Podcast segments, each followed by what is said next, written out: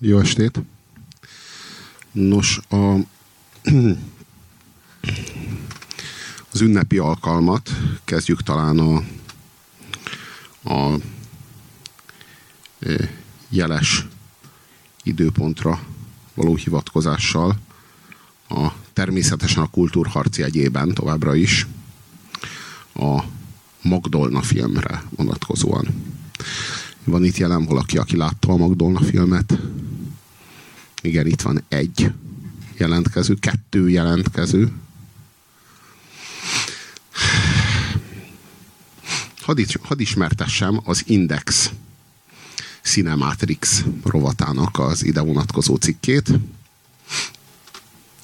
Itt volt az ideje egy feminista Jézus filmnek.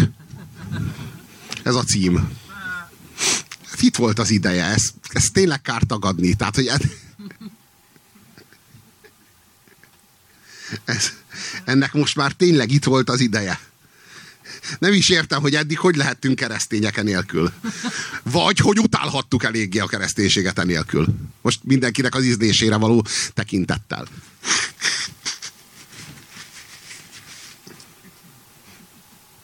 Na hát kiderül egyébként a cikkből, hogy a cikknek a szerzője, aki egyébként Matalin Dóra, tehát szintén egy hölgy, na, hát neki nem tetszett a film. Ennek ellenére a cikk csupa lelkendezés. Mert hát ugye egy feminista, itt volt már az ideje egy feminista Jézus filmnek.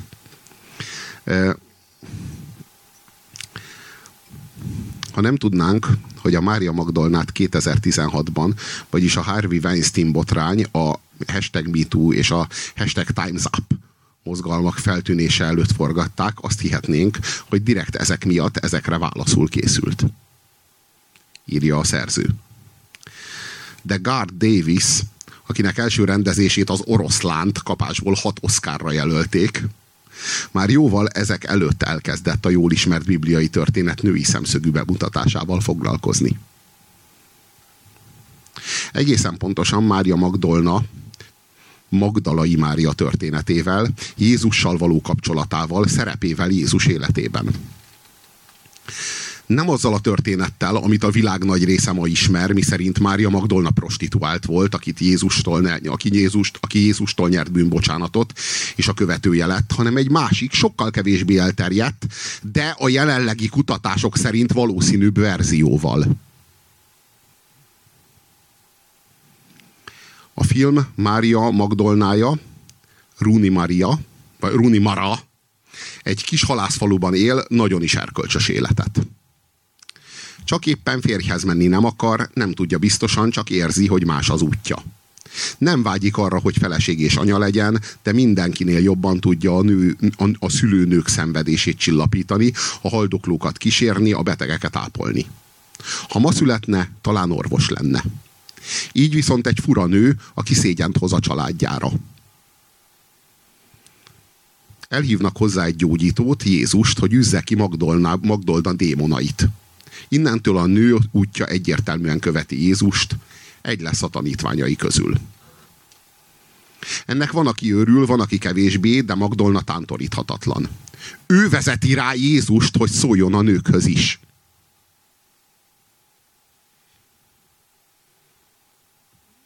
Hallgassa meg az ő szavukat is.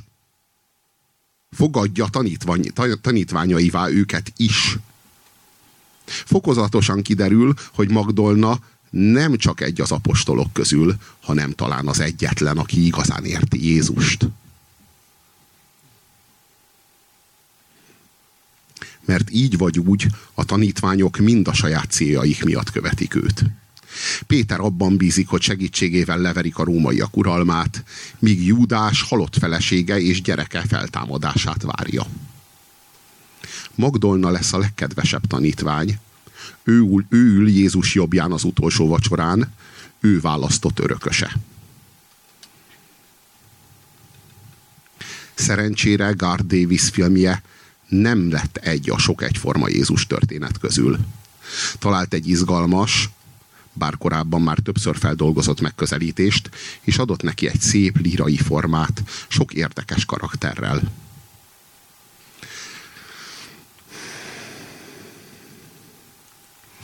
Tovább megyek. Zoom.hu Mária Magdolna volt az első MeToo áldozat.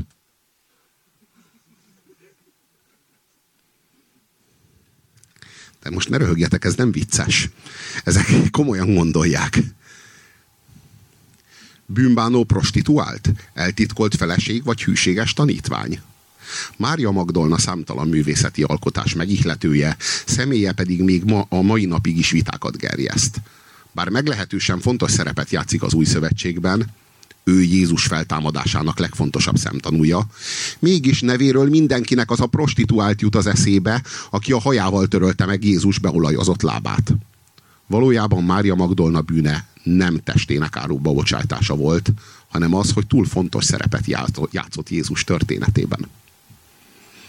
Mária Magdolna számos első és második században írt keresztény szövegben megjelenik. Ezek közül a legjelentősebb maga az új szövetség, amiben kiemelt szerepe van. Szűz Mária után ő a legfontosabb bibliai nő alak. A nyugati kulturális emlékezetben prostituáltként jelenik meg, pedig valójában egyik kanonizált evangéliumban sincs a szexualitása bármilyen formában megemlítve. Egészen a 6. századig Jézus tanítványaként tekintettek rá, míg Gergely pápa egyik szent beszédében ki nem jelentette, hogy Mária Magdolna prostituált volt, ezzel megalkotva a bűnbánás tökéletes mintaképét egyetlen hatalmi pozícióban lévő férfi kellett ahhoz, hogy Mária Magdolna az elkövetkező másfél ezer évben prostituáltként éljen a köztudatban. Így tekinthetjük őt a MeToo jelenség első áldozatának.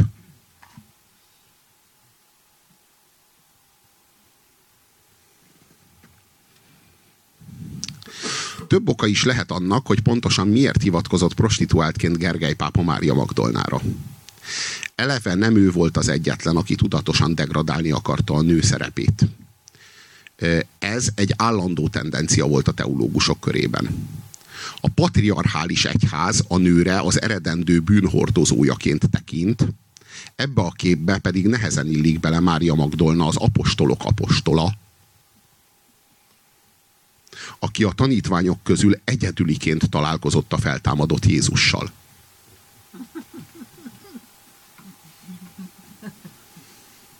Mi van? Zoom.hu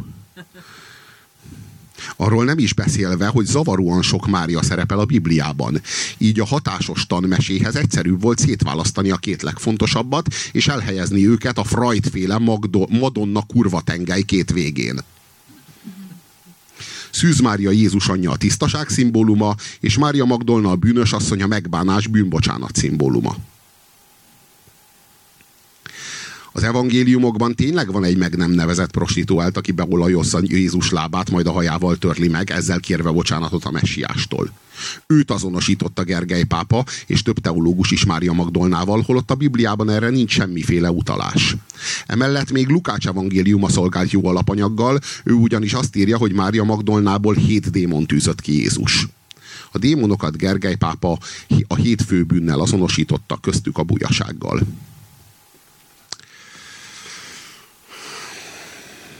Hát most megtudjuk azt, hogy Jézust tulajdonképpen Mária Magdolna képezte tovább. Ugye? Jézus az egy ilyen hát egy ilyen férfi messiás volt, aki így eljött, hogy megváltsa a férfiakat. És jött Magdolna, és elmagyarázta Jézusnak, hogy hát azért az emberiségnek az csak a fele. És akkor Jézus így a fejéhez kapott, ah, milyen érdekes női nézőpont. Hmm. Hát ugyanezzel az erővel megválthatnám az egész emberiséget. Miért csak a... Tényleg, miért csak a férfias? Hogy nem jutott ez nekem eszembe?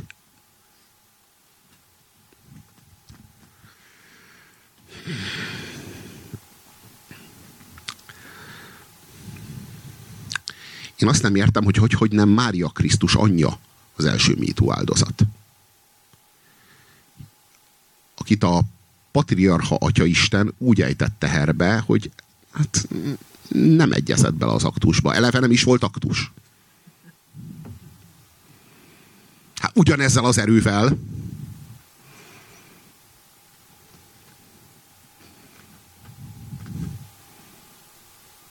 most MeToo áldozatnak lehet tekinteni azt, akit a halála után 600 évvel lekurváznak? És utána azt mondják, hogy de megtért? Aztán. És aztán meg már nem kurválkodott?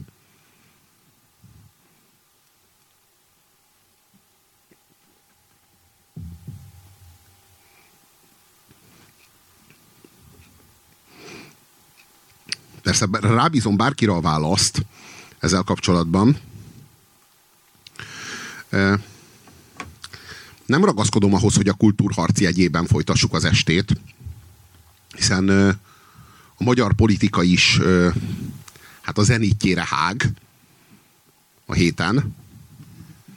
Úgyhogy ha gondoljátok, vagy hogyha van felvetésetek, vagy van kérdésetek, akár a választásokkal kapcsolatban, vagy ráfutva a választásra, tekintettel arra, hogy hát ez az utolsó apu a választásokig. És most négy évig nem lesz ennyire aktuális a hazai politika, úgyhogy én nem ragaszkodom ahhoz, hogy a kultúrharccal folytassuk az estét. Van valakinek esetleg felvetése? Kérdése? Igen? Várjál, adok, adok mikrofont, várjál.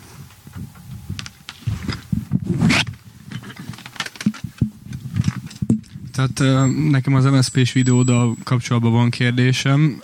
Nem akarom őket védeni, csak ugye egy évvel ezelőtt te mondtad, hogy mennyire fontos lenne, hogyha összefogna mindenki. Nyilván ez, ez részben sikerült, részben nem, de a, ahogy kivettem a szavaidból, neked is az lenne a fontos, hogy a Fidesz minél jobban vissza tudják szorítani az ellenzéki erők, és ennek ezzel szemben mégis egy olyan videót posztoltál, amiben az MSZP-t hát, teljesen jogos módon, e, tehát én teljesen egyetértek azzal, hogy az MSZP épp olyan saras, de ebben a helyzetben nem az lett volna inkább a, a, a racionális, hogy hogy nem még jobban megosztod a, az ellenzéki szavazókat? Na lássuk csak.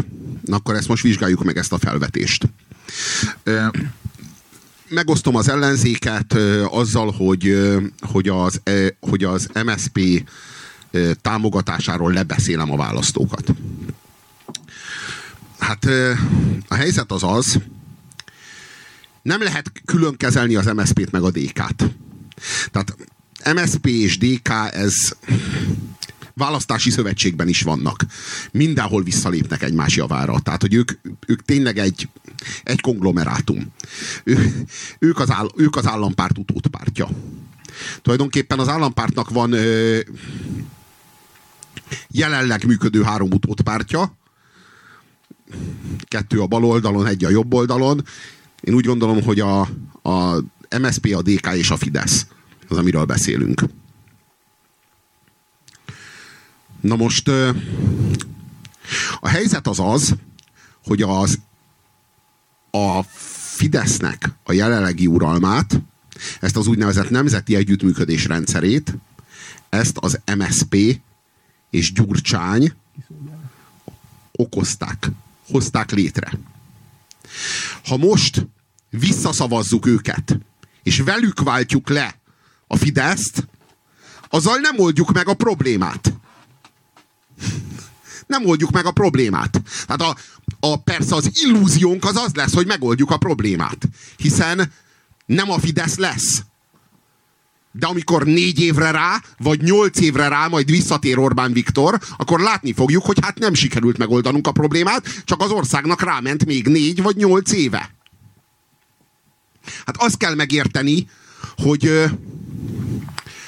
az MSP okozza a Fideszt, a Fidesz okozza az MSP-t. Ezek egymásra hivatkozva vannak. Ezek egymás antitézisei. Akkor, amikor Botka László visszalépett a miniszterelnök jelöltségtől, hivatkozva arra, hogy a Fidesz felvásárolta az MSZP-t, és ő így nem tudja vállalni a miniszterelnök jelöltséget, akkor a Fideszben válságstáb ült össze, és már másnapra meghirdettek egy vitát az MSZP-vel. Ezek a fideszesek, akik nem vitatkoznak senkivel, akik nem beszélnek senkivel, akik nem, nem nyilatkoznak senkinek, csak a baráti sajtójuknak, ezek hirtelen elkezdtek az ellenzékkel kommunikálni. Hirtelen elkezdtek vitatkozni. Hát hogy lehetséges ez? Hát kurvára megijedtek.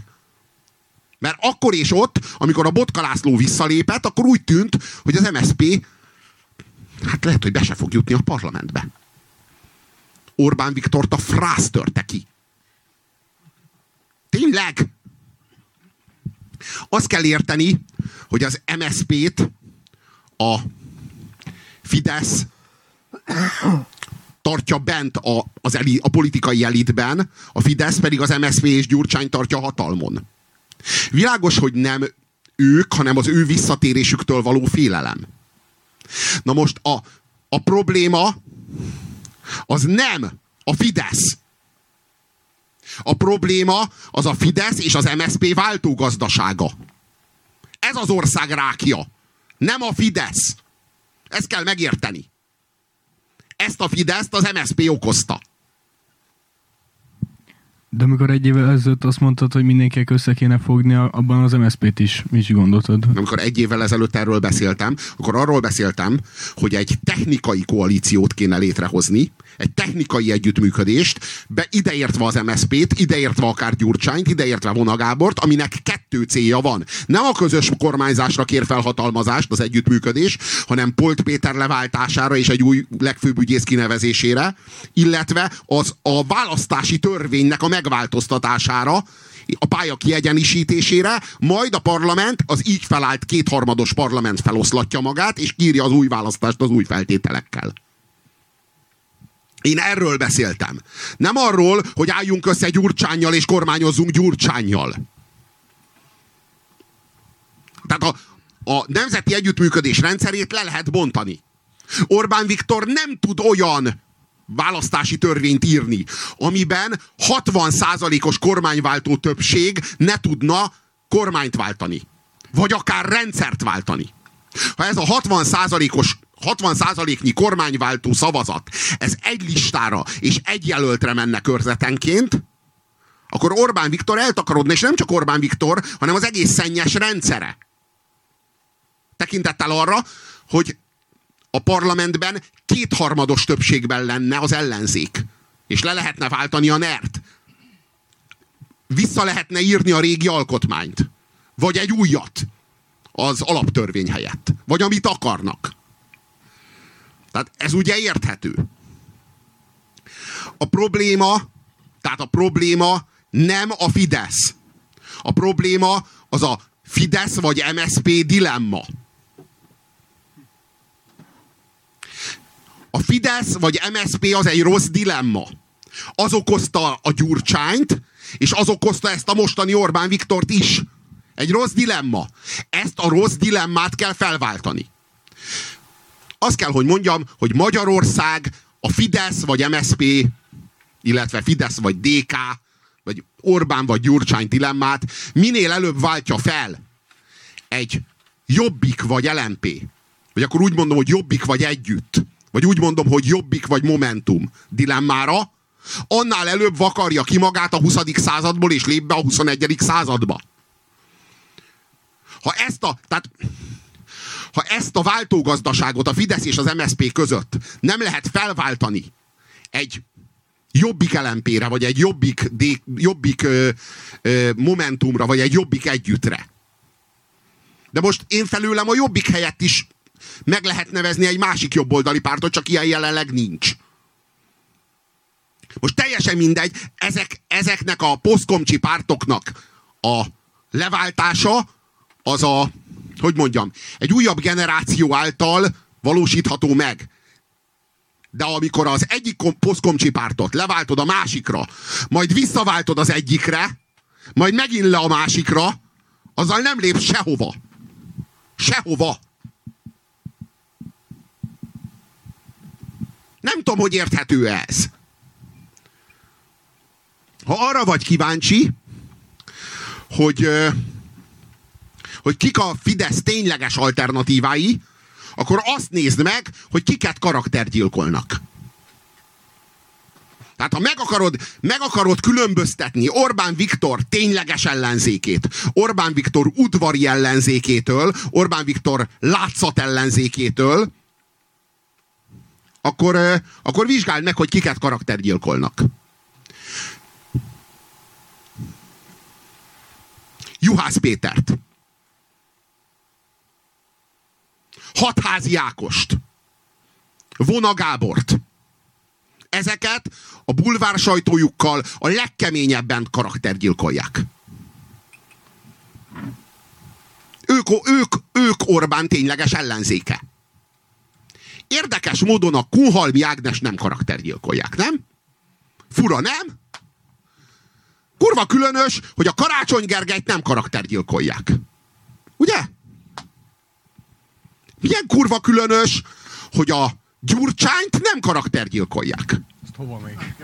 Jó, hát most a csávó már lekaraktergyilkolta magát, ezt a Fidesz nem tudta megakadályozni.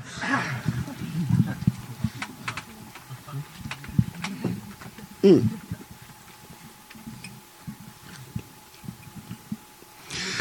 Kinek a plakátjait szaggatják le?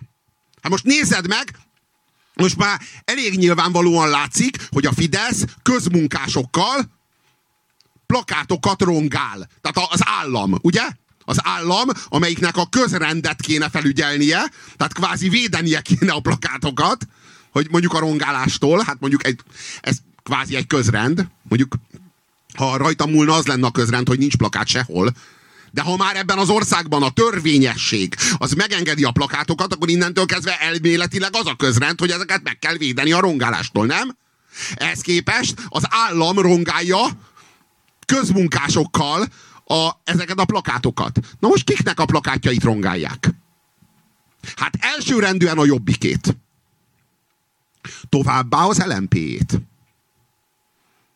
Na most azért ebből így elég jól látszik, hogy kiktől fél Orbán Viktor. Hát kik azok, akiknek a plakátja ne látszódjon. Ne lássa a magyar választó. Érdekes módon az MSZP-nek a plakátjait nem rongálják. Kurva különös, nem? Hogyha, hogyha most, ezen a választáson a DK meg az MSZP nem jutna be a parlamentbe, és Orbán Viktor egy régi posztkomcsi nomenklatúrától mentes ellenzékkel kéne, hogy szembesüljön, össze-vissza fosná magát. Én jó, esélyt, én jó esélyt adok annak, hogyha Orbán Viktor választhatna, hogy inkább választ egy, egy egyszerű többséget MSZP-vel és DK-val az ellenzékben, vagy inkább egy kétharmadot MSZP és DK nélkül. Én tartok attól, hogy az előbbit választaná. Ezek, ezek egyébként reális, reális forgatókönyvek. Hát, hogyha nem jut be a DK meg az MSP, az örömteli lesz abból a szempontból, hogy eltakarodnak a kurva anyjukba, és lefolynak oda, ahol a helyük van. De valószínűleg bosszantó lesz abból a szempontból, hogy Orbán Viktornak kétharmada lesz. Szinte biztosan ebben az esetben. De bevallom, hogyha én, ö, én ö, választhatnék a két lehetőség közül, azt mondanám, hogy oké, okay, még négy év kétharmad, de ezek takarodjanak. Mert ez, ez a, hogy mondjam, ez az első lépés lenne a 2022-es rendszerváltáshoz.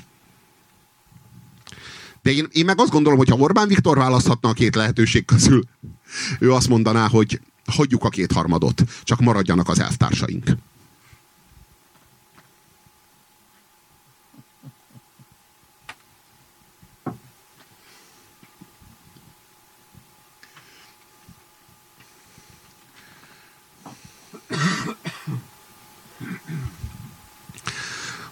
Most szóval a helyzet az az, hogy a hogy aki Orbánra szavaz, az Gyurcsányra szavaz, és aki Gyurcsányra szavaz, az Orbánra szavaz. Na most ez így egy kicsit primitíven hangzik, elmondom, hogy hogy értem. Minek köszönhetően lehet szabadlábon Gyurcsány Ferenc? Ez a költségvetés hamisító, szemeket kilövető ember. Ez a választást elcsaló, politikai házasság szédelgő. Hogy lehet szabadlábon? Hogy, hogy nem? Hogy a faszba nem ül? De tényleg? Ez a csávó, aki eltitkolta a költségvetés helyzetét, úgy írt ki választást, hogy az állampolgárok nem voltak tisztában a költségvetés hiány mértékével, úgy szavaztak.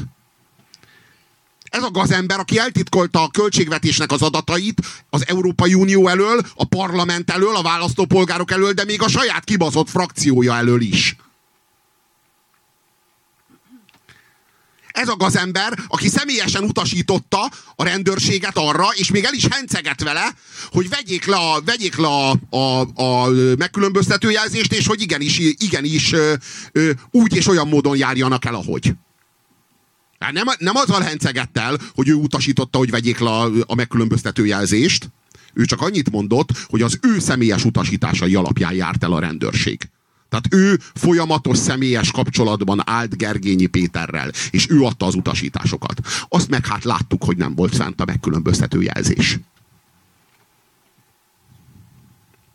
Na, ez a csávó, ez hogy nincs a sitten? Talán csak nem azért, mert többet ér Orbán Viktornak szabad, nem hogy szabad lábon, parlamenti képviselőként, sőt frakcióvezetőként. Nem lehet, hogy erről van szó? Nem lehet, hogy arról van szó, hogy amíg Gyurcsány az ellenzék egyik meghatározó alakja, addig Orbán Viktor folyamatosan hivatkozhat arra, hogy ha őt leváltják, akkor visszatér Gyurcsány. És hát ez nem pusztán egy hivatkozási alap, ez, ez jelenleg is realitás. Realitás. Na most hogy lehet az, hogy Orbán Viktor még mindig hatalmon van? Úgy lehet, hogy a Gyurcsány az alternatívája. És az Orbán Viktor ezt az összevetést mindig is ki fogja állni. Láttátok azokat a, azokat a plakátokat, jobbik plakátokat, amikre ráragasztották a közmunkások a Orbán vagy Turbán kérdőjel feliratot? Orbán vagy Turbán? Na hát ez remek, hát ez azt jelzi, hogy már két dolgot is találtunk, ami rosszabb, mint Orbán. Az egyik Gyurcsány, a másik a Turbán. Hát ez kurva jó, hát már kettő is van. Míg az összes többi jobb lenne. De ez a kettő tényleg rosszabb. És ez már elég. Ez már elég. Hogy értem, hogy aki Orbánra szavaz, az Gyurcsányra szavaz? Úgy értem, hogy aki Orbán Viktorra szavaz, és Orbán Viktor kormányára szavaz, és Orbán Viktor politikájára szavaz, és Orbán Viktor rendszerére szavaz, az arra szavaz, hogy Gyurcsány Ferenc ne üljön. Az arra szavaz, hogy Gyurcsány Ferenc szabadlábon maradjon, az arra szavaz, hogy Gyurcsány Ferenc továbbra is parlamenti képviselő legyen. Az ellenzék egyik vezére, hanem a vezére. Hogy értem, hogy aki Gyurcsányra szavaz, az Orbánra szavaz? Úgy értem, hogy aki Gyurcsányra szavaz, és beszavazza a parlamentbe Gyurcsányt, az továbbra is ö, Gyurcsányt kínálja alternatívaként Orbánnal szemben, és ezt az összevetést Orbán Viktor mindörökké ki fogja állni. Főleg, ahogy a Feri most kinéz.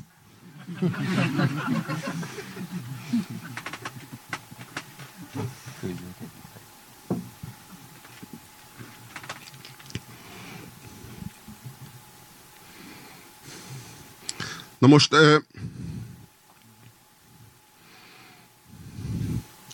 Na most a...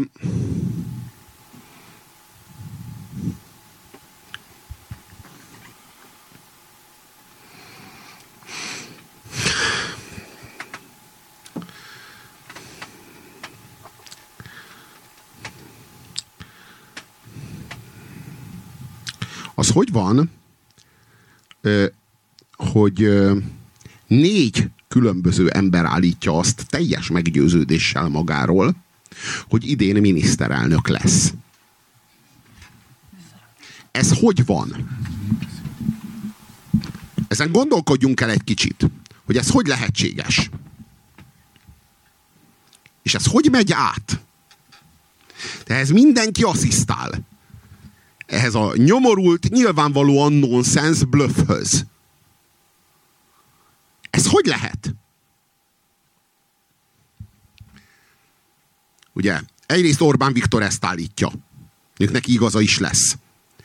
Másrészt, ugye ezt állítja Szél Bernadett, akinek állítólag már nincsenek bejutási gondjai a pártjával, mert meg lesz a 7, akár 7 százaléka is. És így kiáll és azt mondja, hogy Magyarország következő miniszterelnöke.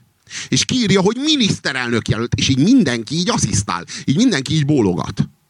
Akkor ott van Karácsony Gergely a maga egy százalékot el nem érő pártjával, és kiáll és azt mondja, hogy miniszterelnök jelölt. Úgyhogy a csávót nem mér, csávónak a pártját nem mérik egy százalékon.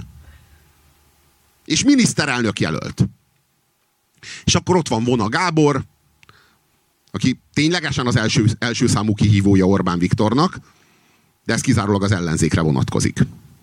Azért a kormányon belül szerintem erősebb nevezők is vannak.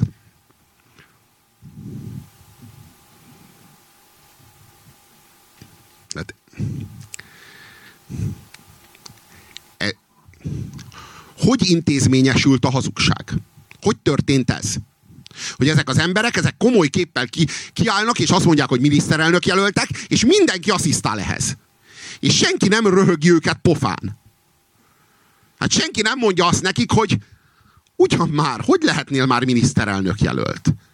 Hát hogyan? Hát hogy gondolod ezt? És akkor tudod, ilyenkor ilyen pszichopátiásan így mondani kell, hogy de igen, mert az emberek, meg a fasz, és ugye megvannak ezek a hazugságok ilyenkor mondva, hogy így mit kell ezekre válaszolni.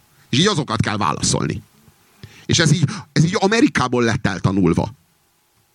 Hogy így minden körülmények között bármennyire nonsens, bármekkora hülyeség, ebbe bele kell állni, és, és, és a legnagyobb meggyőződéssel tolni a fasságot. És akkor azt fogják látni, hogy igen, ez az ember nagyon hiszi, és akkor ez a nagyon-nagyon felfokozott hit, ez majd így átragad, és majd így, így keresztül söpör a társadalmon, és majd mindenki hirtelen rájön arra, hogy tényleg ő a miniszterelnök, és ez így megtörténik.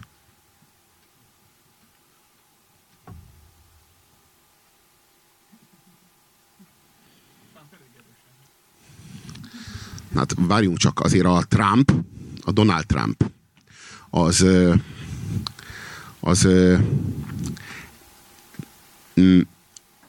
először is ugye megnyerte a republikánus konvenciót. Legyőzte a, a Cruz-t, legyőzte a Rubiót, olyan, olyan jobboldali jelölteket, akiket sokkal esélyesebbnek tartottak, mint őt és aztán végül a Hillary Clinton-t is legyőzte. De azért a Donald Trump az, az nem egy az nem egy egyszázalékos pártnak volt a vezetője. Hát azért a Donald Trump mögött, a Donald Trump fokozatosan építette föl magát. És végül fölépült belőle egy amerikai elnök. De hát azért a, amikor a Donald Trump odaállt, és azt mondta, hogy én leszek az Egyesült Államok következő elnöke, akkor azért, ha nem is ő volt az esélyes, azért látszott, hogy ő azért egy kihívó. Tehát azért ott egy, egy potens jelölt volt. Hát itt azért a Szél Bernadettel kapcsolatban, főleg a Karácsony Gergelyel kapcsolatban azért nem érezzük ezt.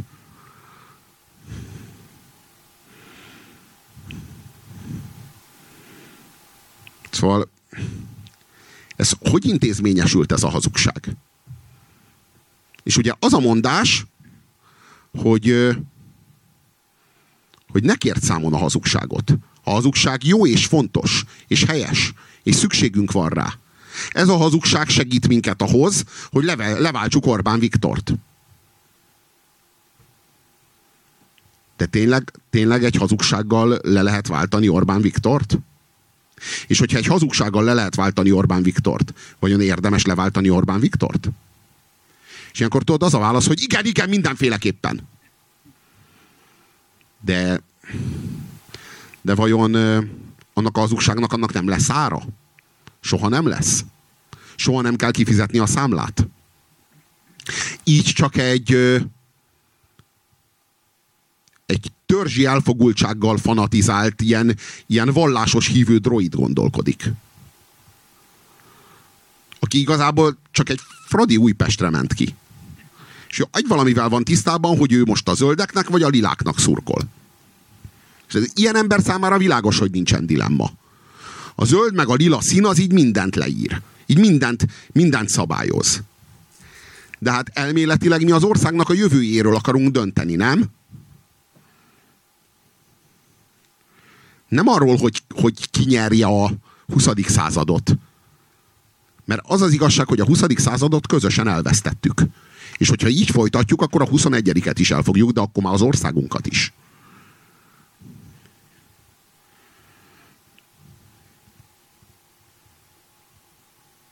Van valakinek kérdése, vagy hozzáfűzni valója?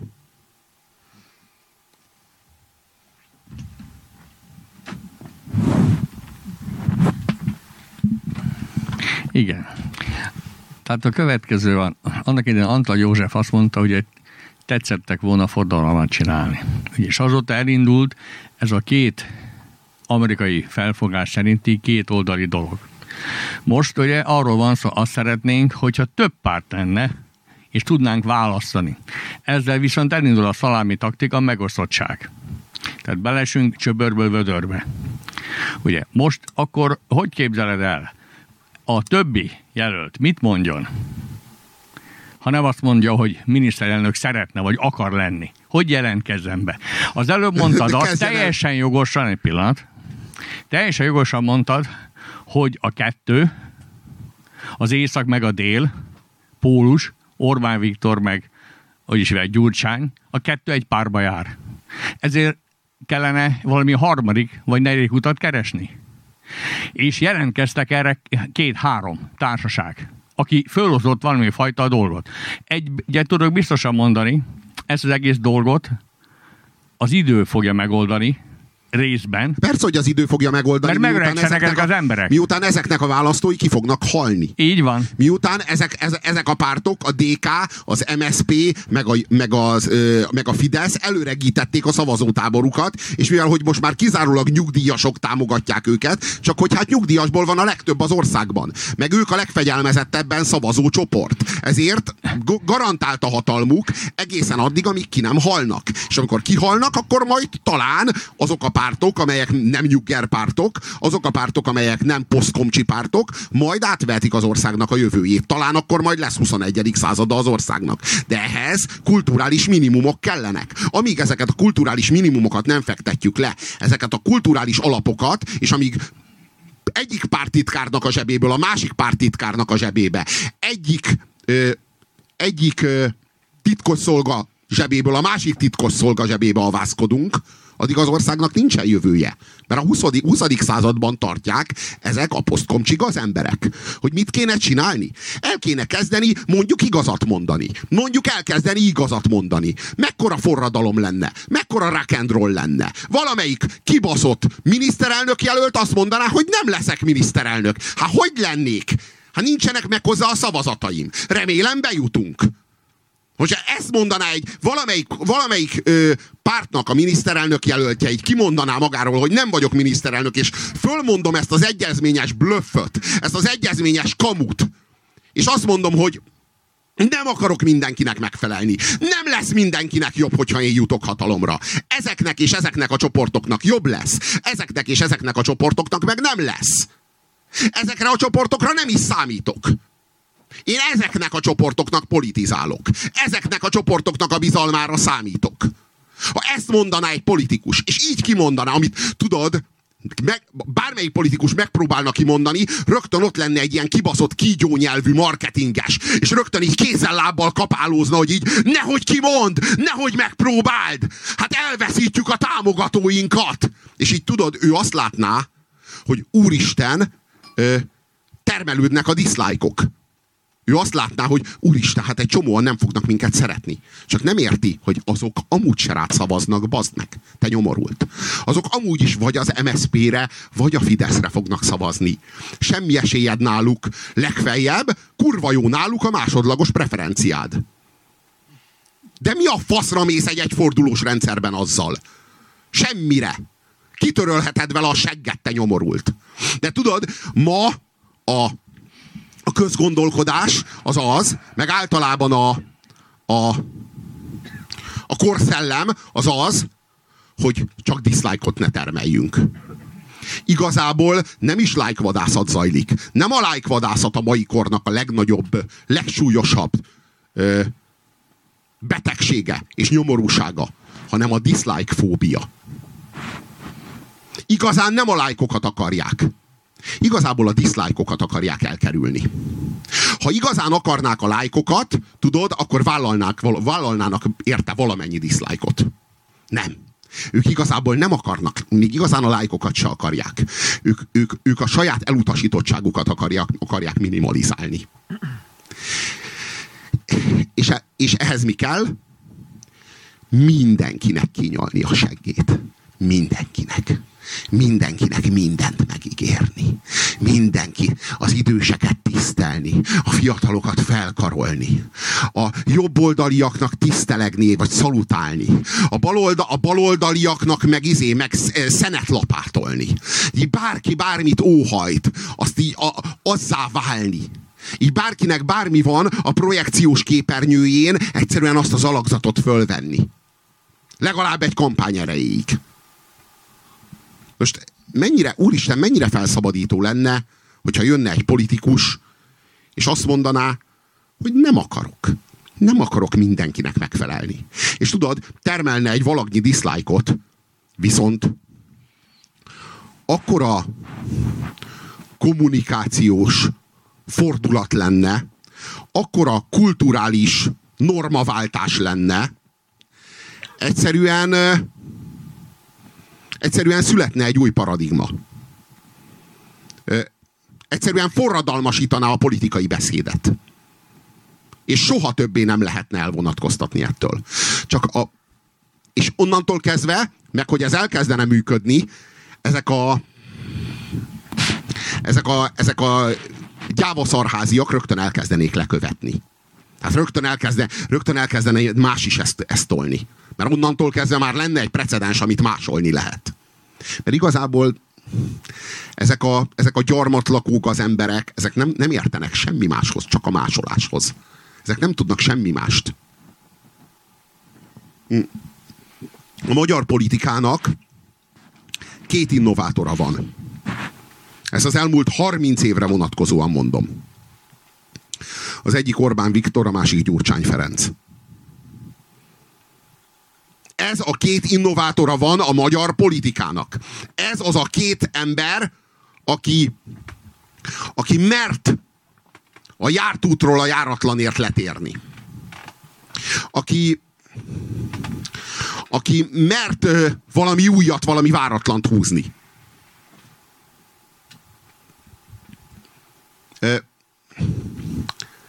A mai napig a Gyurcsány az egyetlen karizmatikus, karakteres, jól megkülönböztethető figura az ellenzékben. Ezért van még mindig Orbán Viktor hatalmon. Ezért van még mindig. Hát még mindig úgy vetődik fel, hogy és akkor megy az Orbán, és akkor ki jön. És akkor mindenki azt látja, hogy hát ki más jönne, mint a Feri. Hát ez az meg mindegyiket reggelire megeszi. Már az első feles előtt.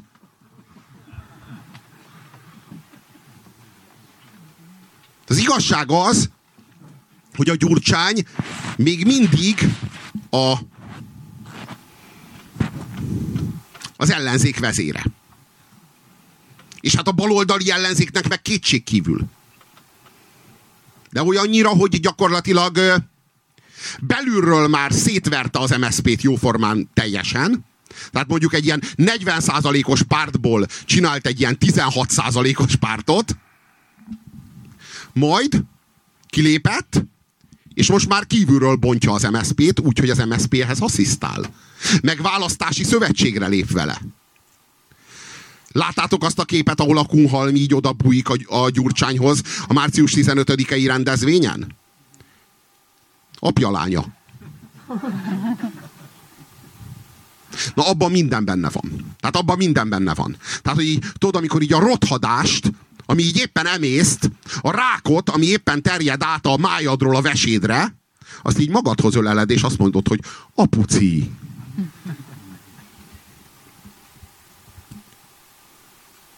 Hogy mit kéne csinálni? Egy erkölcsi fordulatra lenne szükség a politikában. Igen, el kéne kezdeni igazat mondani. Aki kivételesen. És hidd el, hogy kurvára működne. Mert ebben van a legnagyobb deficit. Mert, e, mert, mert te tetszetős hazugságokból kibaszott nagy túlkínálat van a politikai palettán. És mindenki ezzel házal. És van egy másik pálya, ami meg teljesen üres, és nem játszik rajta senki. Így bármelyik politikai párt elkezdeni, így, így fogná a közvéleménykutatási adatokat, meg kimutatásokat, és így félredobná, így lesöpörni az asztalról, és így azt mondaná, hogy mostantól elkezdek identitásból politizálni. Az Orbán Viktorral szembe nem tetszetős hazugságokat, meg éppen trendi ígéreteket, meg éppen felgerjedő kulturbalos, genderista szélhámosságokat állítanék, hanem identitást. Identitást. Senki nem gondolkodik identitásban. Senki nem játszik az identitások frontján. Ezért lehet Orbán Viktor még mindig hatalmon, és ezért lehet az ő kihívója még mindig a Gyurcsány Ferenc. A Vonagábor szembeállította az Orbán Viktor rendszerével egy identitást. Csak egy annyira söpredék identitást, hogy az emberek egyszerűen, hogy mondjam, aki fogékony volt e, e, erre a, izi, erre a skinhead sürhére, az így rájuk szavazott, a 2010-ben, meg 2014-ben, aki meg nem, az meg soha, soha, soha nem fog. És ezt így a vonagábor is így megértette. Hogy bassza meg, ezzel, ezzel a politikával, ezzel a söpredékbrigáddal, ezzel ő platózott. Tehát, hogy ezzel tovább nem jut. És akkor azt mondta, hogy akkor hagyom a picsába, akkor ezt elengedem, és csinálok ebből egy ilyen néppártot. Főleg, hogy Orbán Viktor hát így, így benyomult a helyére. És hát most a helyzet az az, hogy az... Szóval most már azért kevesebben gondolják azt, hogy a jobbik a szélső jobb. Most már azért több embernek van az a benyomása, hogy ez azért inkább a Fidesz.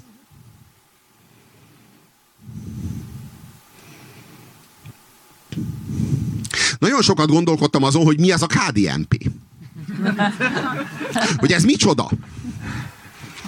E, ugye azt, azt azért láttuk, hogy először a, az Orbán Viktor ebben a CDU-CSU modellben gondolkodik, és hogy a CDU ugye a Fidesz, és hogy ezt a CSU, ami a, a CDU-nak, a kereszténydemokrata német ö, ö, néppártnak a, a keresztény szocialista koalíciós partnere, állandó koalíciós partnere, ezt a CSU-t, ezt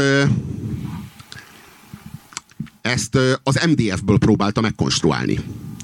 Csak ezt így nagyon hamar észrevette a Dávidi bolya, hogy, hogy hát itt most már az ő neki meg a pártjának a, a kitömése, vagy hát a kibelezése és utána a kitömése zajlik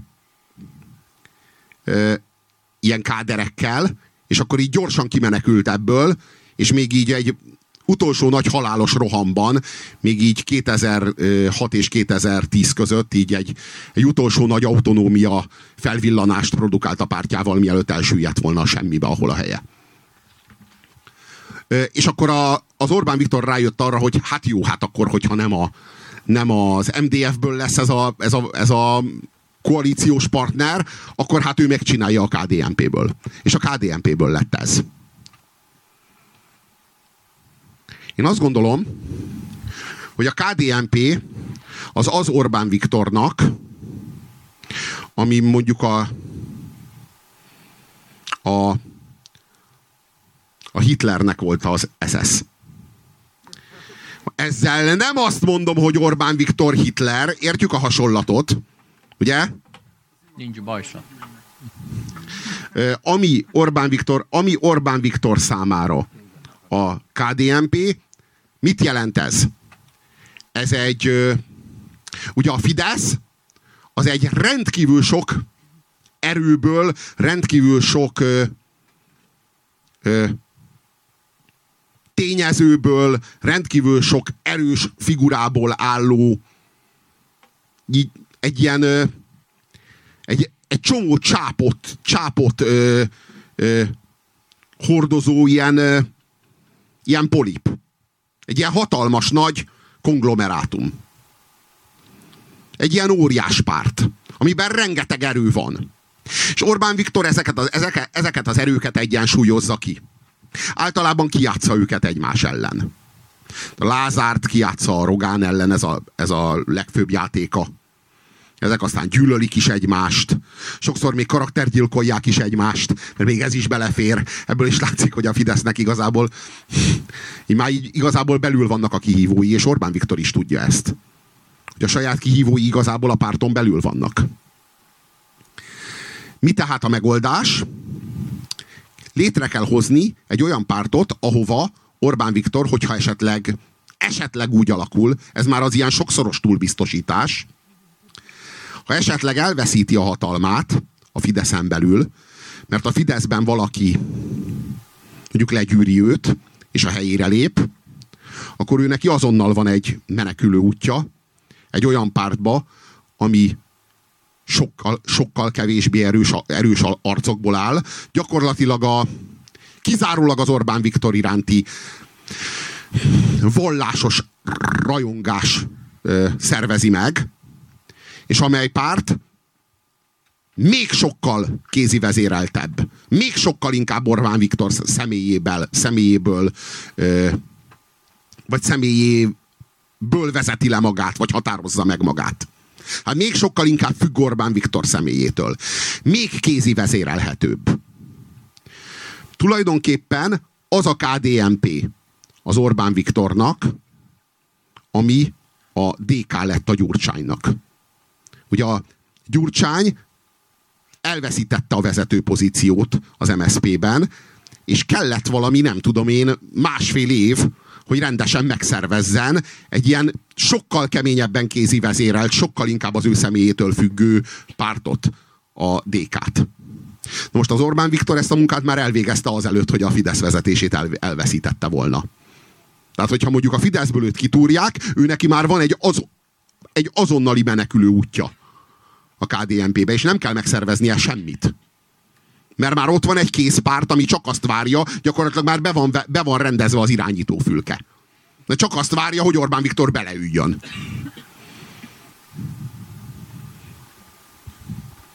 Igazából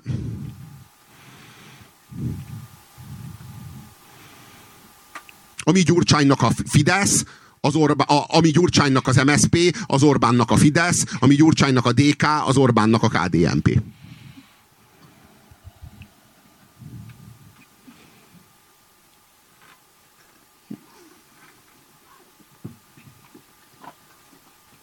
Igen? Köszönöm.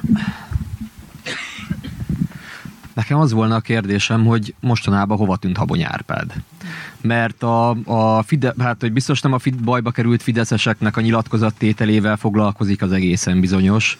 Ugye pár héttel ezelőtt a, a Kósa ügybe is ö, olyan nyilatkozattétel volt, ami hát nem jellemző a Fideszre. Majd a semmilyen ügybe, bár ők a B csapat, ezt ez, ezt tudjuk, de most legutóbb ugye a Lázárnak a cigányozása meg egy, egy, megint csak egy olyan volt, ami ennyivel a választások előtt, bár kivételesen igazat mondott, nem feltétlen állja meg úgy a helyét, ahogy kéne. Hát én azt gondolom, hogy a Habony Árpád már kinőtte ezt a játszóteret. Ugye ezt a kutyafuttatót, ami Magyarország, meg a Fidesz. Szóval én azt gondolom, hogy a Habony az Habonynak van egy cége Londonban. Ő, ő kiképezte a magyarországi ö, utódait. Azokat, akik Magyarországon a, a politikának a, az arculat tervezését végzik a jobb oldalon. Tehát ő, ő, ő már kiképezte a, a a magyarországi törzsgárdát. Akik, akiknek pontosan tudniuk kell, hogy mikor mi a helyes lépés. Szóval az az igazság, hogy a, habo, a habony már nagyobb ember annál, mint hogy itt az Orbán Viktornak a mindennapos apró cseprő ügyeit ő itt intézgesse. Hát ez a helyzet. Hát, hogy most lehet, hogy egy sz- valamivel szorosabb kapcsolatban vannak a habonnyal, most, hogy itt választási kampány van, és lehet, hogy gyakrabban ad tanácsot, de igazából én azt gondolom, hogy a habony Árpád ezt már itt átadta. Van ez a század vég nevű cég. Ez végzi ezt.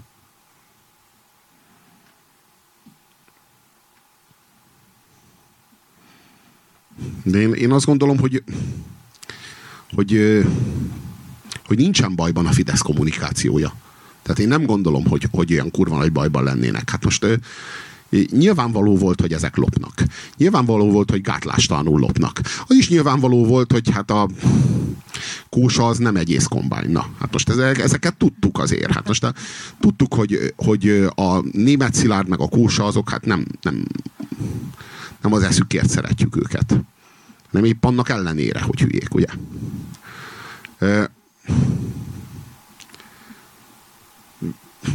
Mi, mi a nagy probléma ezzel a kommunikációval? Igazán? Most, ö, most kiderült bármi? Mondjuk a kósáról kiderült, hogy hülye, mint a fasz, és kiderült, hogy korrupt gazember, és kiderült, hogyha meglát egy ilyen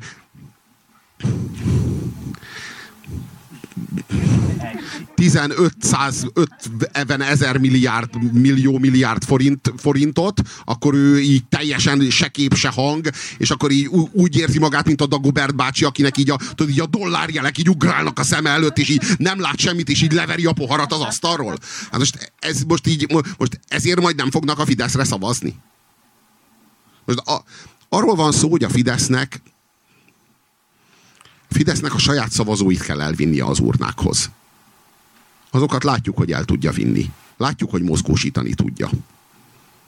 És még arra van szüksége, hogy az ellenzéke, az ellenzékére leadott szavazatok, azok ne egy helyre menjenek, hanem több felé.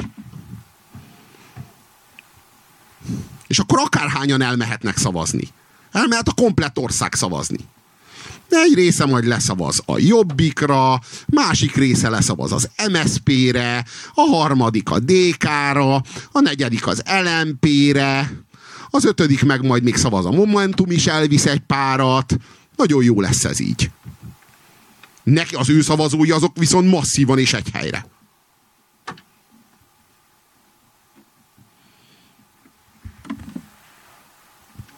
Ne, gyere ki nyugodtan.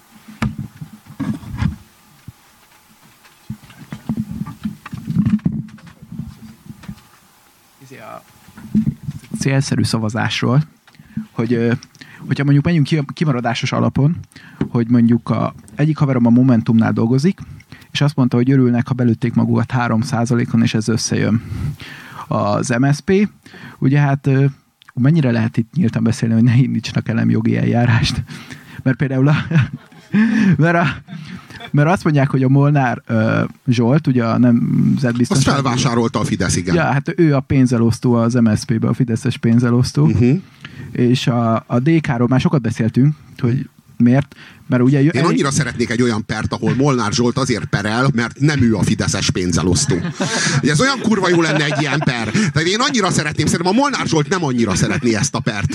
Még hogyha a végén bassza meg, talán meg is nyerné, mert nem tudnád bebizonyítani, hogy ő a fideszes pénzelosztó, addig 30 ezerszer lenne leírva különböző helyeken, hogy miről szól a per. Ja. Mégpedig arról, hogy ő a fideszes pénzelosztó. És ő mondaná, hogy nem én vagyok. Én már alig várom, hogy elkezdje végre mondani. Bassza meg, kurva jó per. És simán kinézem a pártokból, hogy kifizetnék a bírságot. De tudod, addig, amíg eljutunk a bírsághoz, addigra a Molnár Zsolt elmerül a szarban. És az az igazság, hogy ez egy nagyon komoly bírságot megér. Tehát, hogy így én bevallom őszintén, hogy én, én most hajlandó volnék kifizetni 30 ezer forintot csak azért, hogy most én nem azt mondom, hogy ennyi lesz a bírság, de ennyivel már is beszállok. Na igen, menjünk tovább. A DK, ugye arról már beszéltünk, hogy el, már az összidújaszéd is elégséges jogi alap lenne a, a legalább a jogi eljárás kezdéséhez. Egy, jó, ha ezt megbeszéltük. A, mi van még együtt párbeszéd, tehát együtt nincsenek 3 on így marad az LMP meg a Jobbik. Tehát hogy kéne úgy szavazni, hogy az LMP meg a Jobbik, mert inkább a Jobbiknak matematika alapján van esélye leváltani a Fideszt. Igen, de, de egy Jobbik LMP koalíció is leválthatja a Fideszt. Tehát azért, azért ezt el tudjuk képzelni, tehát azért ez a két párt azért nexusban van egymással. Tehát ezek között azért van párbeszéd. Na Igen. most a párbeszédet hagyjuk. e, hát e, az a baj, hogy megmérgezik a nyelvet, bassza meg ezek a mocsok pártok, bassza. Tényleg. Szóval e, nem lehet már beszélni se. E, az, a, az a lényeg, hogy én, én úgy, úgy gondolom, hogy az esélyes ellenzéki jelöltre kell szavazni az adott körzetben, de MSZP-re meg DK-ra nem szabad. Tehát én, én, én ezt vallom. Aztán mindenki úgy szavaz, ahogy ő szerint a helyes és a jó. Én azt gondolom, hogyha egy, egy olyan jelölt, ha egy olyan körzetben laksz, ahol az LMP, ahol, a, ahol általában a baloldal nyer, és egy baloldal által dominált körzet, ott, ott az LMP-re érdemes szavazni, meg ha meg egy olyan körzetben laksz, ahol az meg egy jobb oldal dominált körzet, ahol, a, ahol nem lehet balról megverni a Fidesz, csak jobbról, ott meg a jobbikra kell. Hát én ezt gondolom. De most azt mindenki úgy dönt, ahogyan ő, ő belátja, vagy ő jónak látja. A, nem lehet, hogy a vona azért nem akart koalíciót kötni a Szél Bernadettel, mert hogy a, a Bernadett, ő egyezkedne ezzel a közös országmozgalommal, amiben benne van a fletó. Mert ugye gondoljuk azt, hogy az Orbán azért így közvetett módon irányítja a fletót a külhoni szavazatokkal, ezért csak ezt olyan ügyesen, hogy nem veszük észre, és ha mondjuk a vona össze, össze állna a fletóval, akkor így rá lehetne zúdítani a média kampányra, és a jobbik hát de már így is, világos, de hát már a, a a Morvai Krisztina már így is rikácsol, hogy a Gyurcsány Ferenc! És úgyhogy így a, nyomorult volna egyáltalán nem. Tehát így meg mondta, hogy így egyáltalán így semmi. Tehát így semmi, nincsen kommunikáció, egyáltalán nem szövetkezik, le se ül tárgyalni. És így háromszázszor elmondta, hogy így semmi, és így a Morvai Krisztina így minden kurva este az Echo TV-n elmondja, hogy a Gyurcsányjal szövetkezik a Vona Gábor. Most érted, most ezek után így próbáljon meg a Szél Bernadettel egyáltalán bármilyen egyességet kötni, úgy, hogy a Szél Bernadett minden alkalommal elmondja, hogy itt ő az ellenzéki együttműködés kovásza. De akkor lehet, hogy, hogy a... itt ő az, aki, ő az, aki, de hogy itt bármiféle összellenzéki együttműködés csak akkor volt, lett volna értelmes és vállalható, hogyha a technikai együttműködés megvalósul. Ez már le van késve. Hát innentől kezdve most én azt gondolom, hogy visszalépni MSZP-s vagy DK-s jelölt javára, az történelmi bűn. Hát az az elismerése annak, hogy nem értettük meg a leckét. Nem értettük meg. Tehát nem tanultuk meg, hogy mi következik a Gyurcsányból, meg az Orbánból. És hogyha Gyurcsányra Orbánnal válaszolunk, vagy az Orbánra Gyurcsányjal válaszolunk, vagy ha a szegfűre narancsal válaszolunk, és a narancsara szegfűvel, az azt jelenti, hogy nem, nem értettük meg a leckét. Ez azt jelenti, hogy további négy év narancsra, illetve szegfűre ítéljük magunkat, és higgyétek el, hogy kurva mindegy, hogy melyikre a kettő közül. De tényleg higgyétek el, hogy kurva mindegy. Sőt, hát hogy őszinte legyek,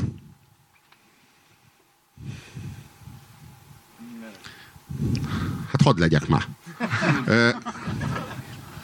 Szóval a, helyzet az az, hogy a Fidesz az egy nagyon jól felépített, központilag vezérelt, Orbán Viktor akaratának megfelelően működtetett és szabályozott maffia.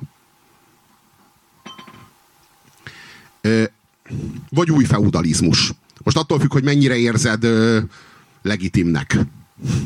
Most igazából a feudalizmus az a, a a maffia az valójában a feudalizmus továbbélése a kapitalizmusban. Ilyen értelemben értjük, hogy miért hívható maffiának, és ugyanakkor meg miért feudalizmus. Na most az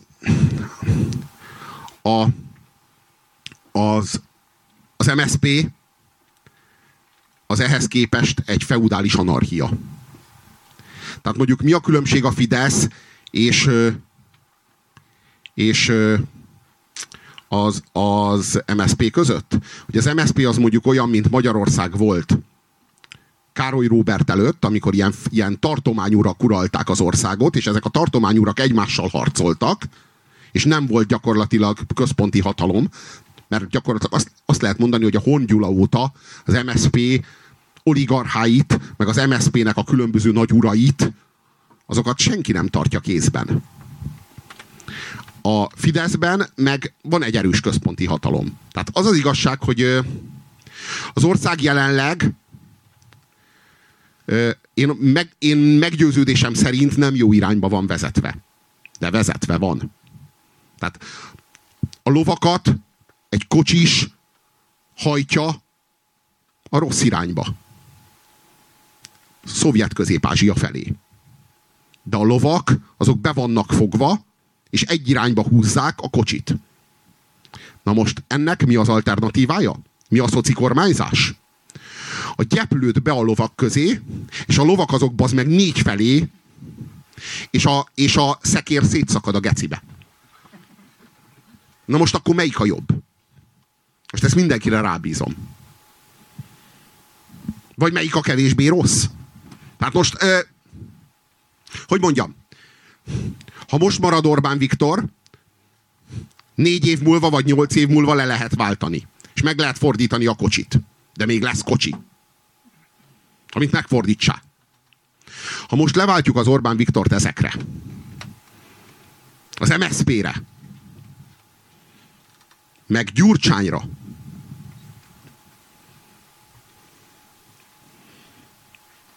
az könnyen lehet, hogy csődbe viszik az országot, mielőtt az meg a kocsit bármerre lehetne fordítani. És már nem lesz mit forgatni hova.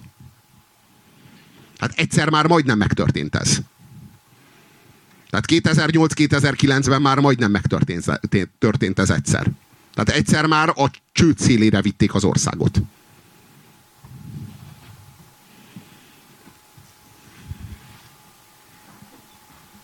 Még egy kérdés mehet? Igen. Hogy, és a vonának a néppártos, néppártosodása az nem mehet egyfajta ilyen innovációnak? Mert ha bejön neki, akkor, akkor elég nagy az, hogy mondjam, nyert.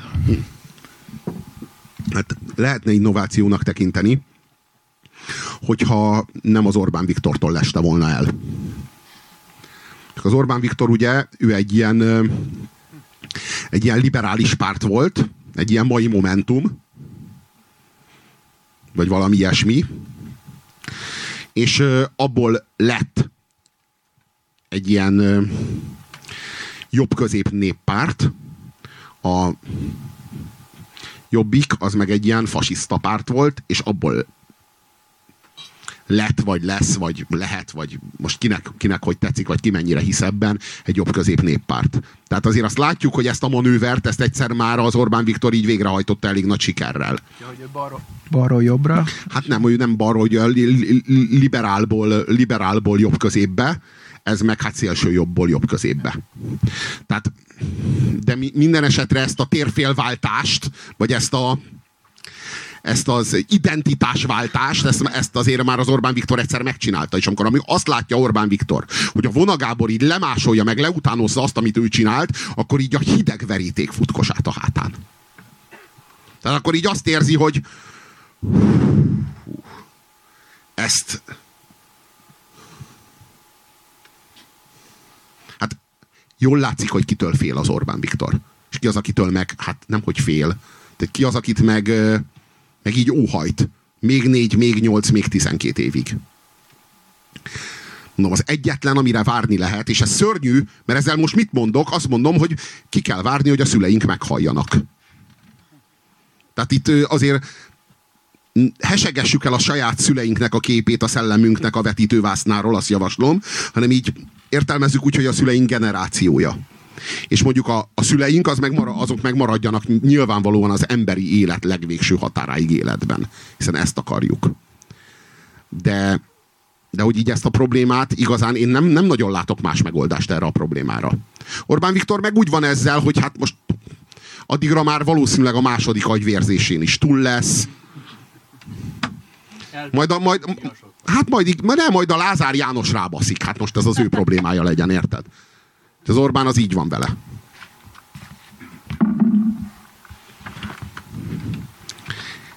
Ki hisz a jobbik néppártosodásában?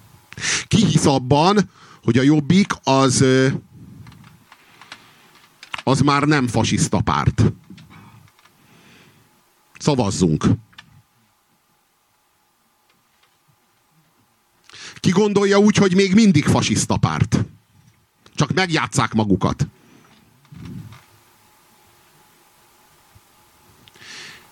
Ki gondolja úgy, hogy sosem voltak fasiszta párt, és meg se játszák magukat. Vagy hát, hogy mindig is megjátszották magukat. Szóval én, az az igazság, hogy én ezt gondolom. Tehát valószínűleg valószínűleg sosem voltak akkora fasiszták, és sosem lettek ekkora demokraták. Tehát valószínűleg mindkettő hazugság. Vagy hát egyik sem az. Mert hát ez csak politika, ugye? Tehát, hogy itt ugye reflektálunk a keresletre, kínálattal, így önmagunkból, így formálunk önmagunkból egy, egy olyan terméket, amit hát óhajta a közönség. Hát szerintem itt az igazi nagy probléma.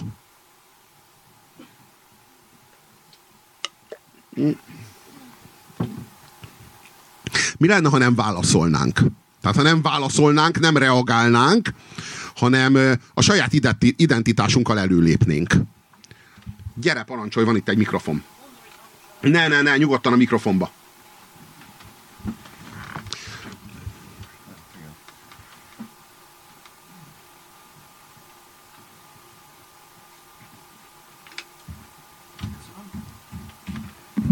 Csak ha már beszélünk itt a Jobbikról, azt azért jegyezzük meg, hogy a Torockai László akkor jött a Jobbik alelnök, amikor megindult a néppártosodás, és ezt Igen. nem érzed kicsit ellentmondásnak? Nos, én úgy gondolom, hogy a Torockai László az kifejezetten annak érdekében lett a Jobbik alelnöke, hogy Vona Gábor minimalizálja a veszteséget, a néppártosodással járó nemzeti radikális veszteséget. Ugye a néppártosodásból az következik, hogy a nemzeti radikalizmus ö, gyengül. Hogy a nemzeti radikális vegyértéke a jobbiknak gyengül.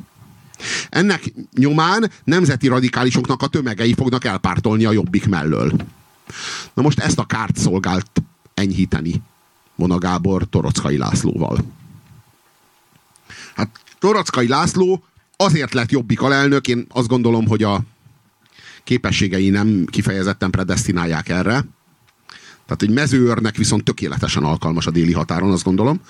Tehát, hogy Torockai László azért lett jobbik alelnök, mert a, a vona elkezdte a Novák elődöt kiszorítani a pártból. És ugye az a nagy húzása a vonának, hogy amikor egy nemzeti radikális ikont kiszorít, akit veszélyesnek érez magára, akkor egy másik nemzeti radikális ikont azt meg magához ölel, és ezzel jelzi, hogy ez a párt még mindig az a párt. Na most a torockai az, az egy olyan nemzeti radikális, akit a vona nem érez magára nézve veszélyesnek. A Novák előd az meg egy olyan nemzeti radikális, akit a vona hát nagyon is veszélyesnek érez magára. Ezért egy nemzeti radikális leválaszt, és kitúr, egy másik nemzeti radikális, azt meg rögtön alelnökké tesz. És ezzel jelzi, hogy mi még mindig azok vagyunk, akik voltunk. Mármint azok felé, akik, akik nemzeti radikálisok, akik megviszonyognak a nemzeti, nemzeti radikalizmustól, azoknak a számára meg ott van a Spinoza ház. És megtekinthetik, hogy Vona Gábor hogyan mosakszik. Hát tulajdonképpen ez egy taktikai húzás. Egy másik ugyanilyen nagyon ravasz, nagyon ügyes húzás, hogy ugye Novák előd és Duródóra egy pár. Ugye Duródóra a magyarok kisasszonya. Szemben a magyarok nagyasszonyával, Morvai Krisztinával. Hát ők olyanok, mint a futó meg a királynő, tudod. És ugye Duródóra az Novák elődnek a felesége. És amiközben Novák elődöt kiszorítja a hatalomból és a, és a pártvezetésből, meg egyáltalán jóformán már csak egy szimpla párttag Novák előd, eközben a feleségét, Duródórát meg nagyon közel emeli önmagához a hatalomba. A vona ezt is kurva ügyesen csinálja. Na most ez egy olyan helyzet, amikor ugye a vonának a legnagyobb félelme az az, hogy a, hogy a Novák szervez egy új pártot, és kiszakítja a jobbik felét. Vagy a rosszabbikat. Minden esetre a felét. Ö, na most az a, az a Novák előd, amelyiknek a felesége a jobbik legfelső pártvezetésében van, és gyakorlatilag a vonal közvetlen munkatársa, az ezt hogyan teheti meg? Hogy ez is egy rendkívül ügyes húzás a vona részéről. És itt azért a, az Orbán Viktor azt látja, hogy a vona az azért hogy mondjuk a saját pártjában képes volt azt megcsinálni, amit ő a Fideszben. A saját pártjával, vagy a saját pártjából képes volt azt csinálni, amit ő a Fideszsel. Ugye a fidesz sem voltam könnyű megcsinálni azt a, azt a jobb-közép néppárti fordulatot. Az nem ment le mindenkinek olyan nagyon könnyen a torkán. Orbán Viktor veszített egy Fodor Gábor, de nyert egy, nyert egy Tölgyesi Pétert. Aztán a Tölgyesi Pétert is elveszítette, de akkor az már nem fájt.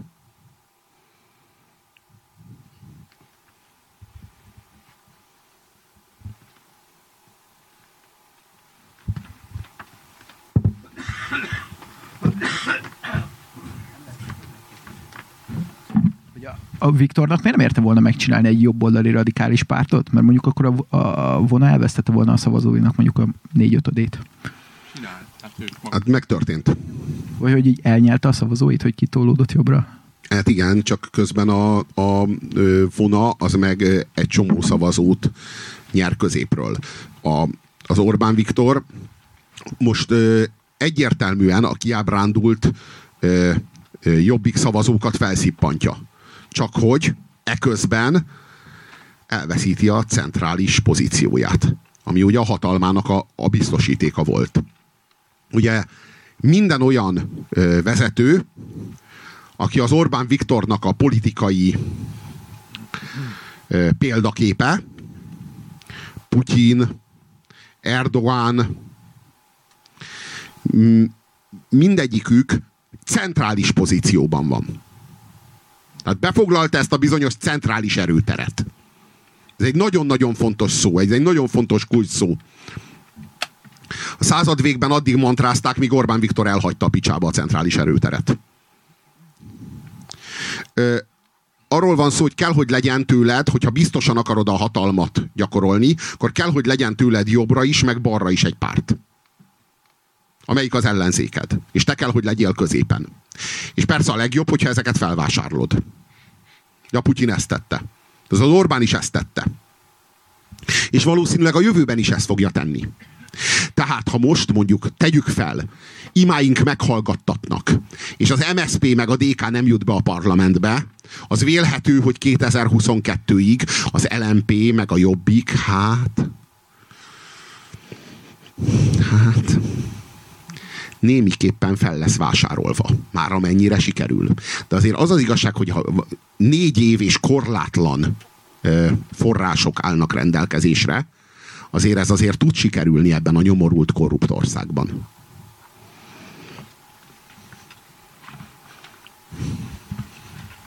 Minden esetre hát sokkal nehezebb felvásárolni ö, olyanokat, akikkel, hát hogy mondjam, nem jár egy srófra az agyad. Tehát nem, ö, nem gangsterek ugyanúgy, mint te, és nem kizárólag a pénzből értenek. Ugye azt látjuk, meg értjük, hogy a hogy a, az MSZP-seknek, meg a fideszeseknek ezeknek semmi sem elvi kérdés. Ezeknek minden pénzkérdés. Most nem a szavazókról beszélek, mert a szavazók azok hanem most a politikusokról beszélek. Ezeknek minden pénzkérdés. Most az ilyeneket nyilván sokkal könnyebb felvásárolni. Mert hát ezek eleve mafiózók.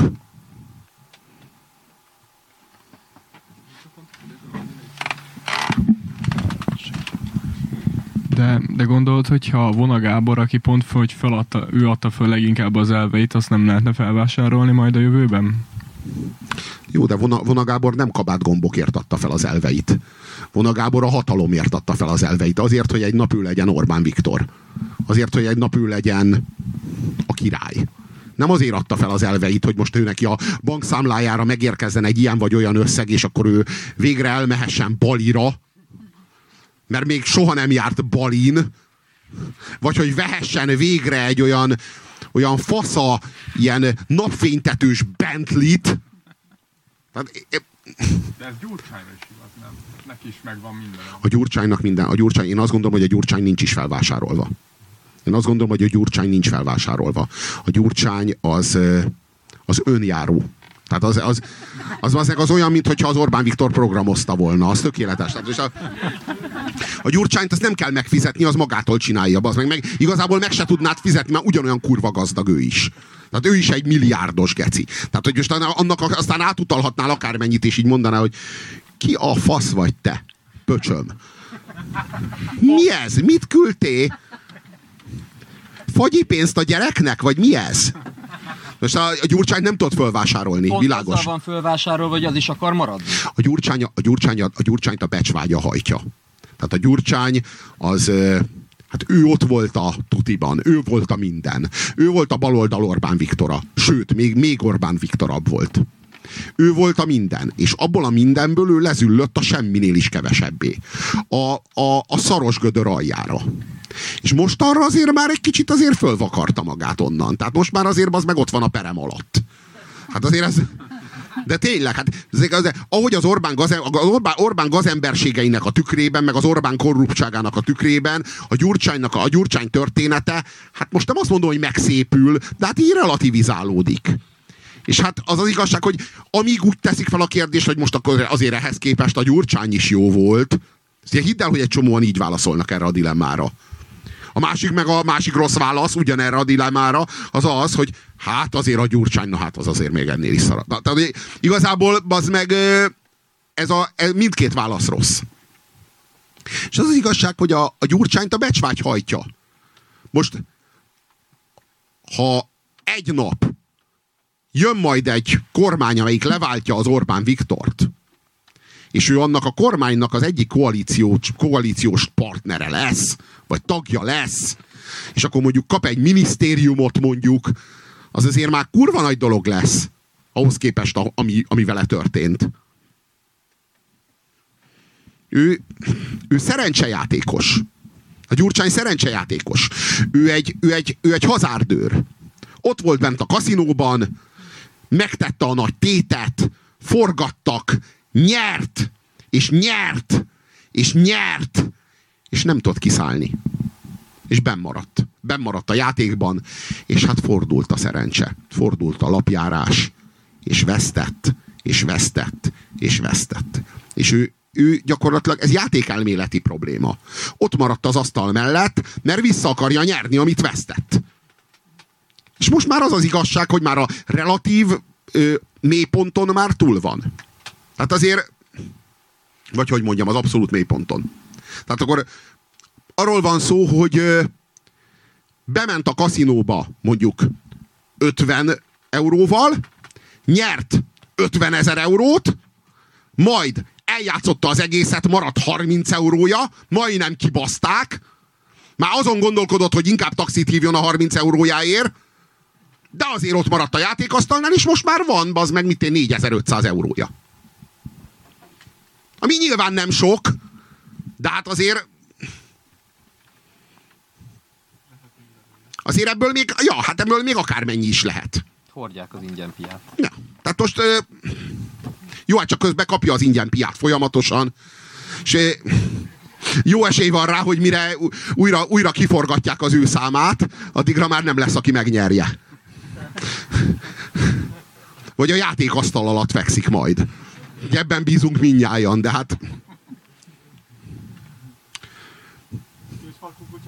két farkú kutyapárt.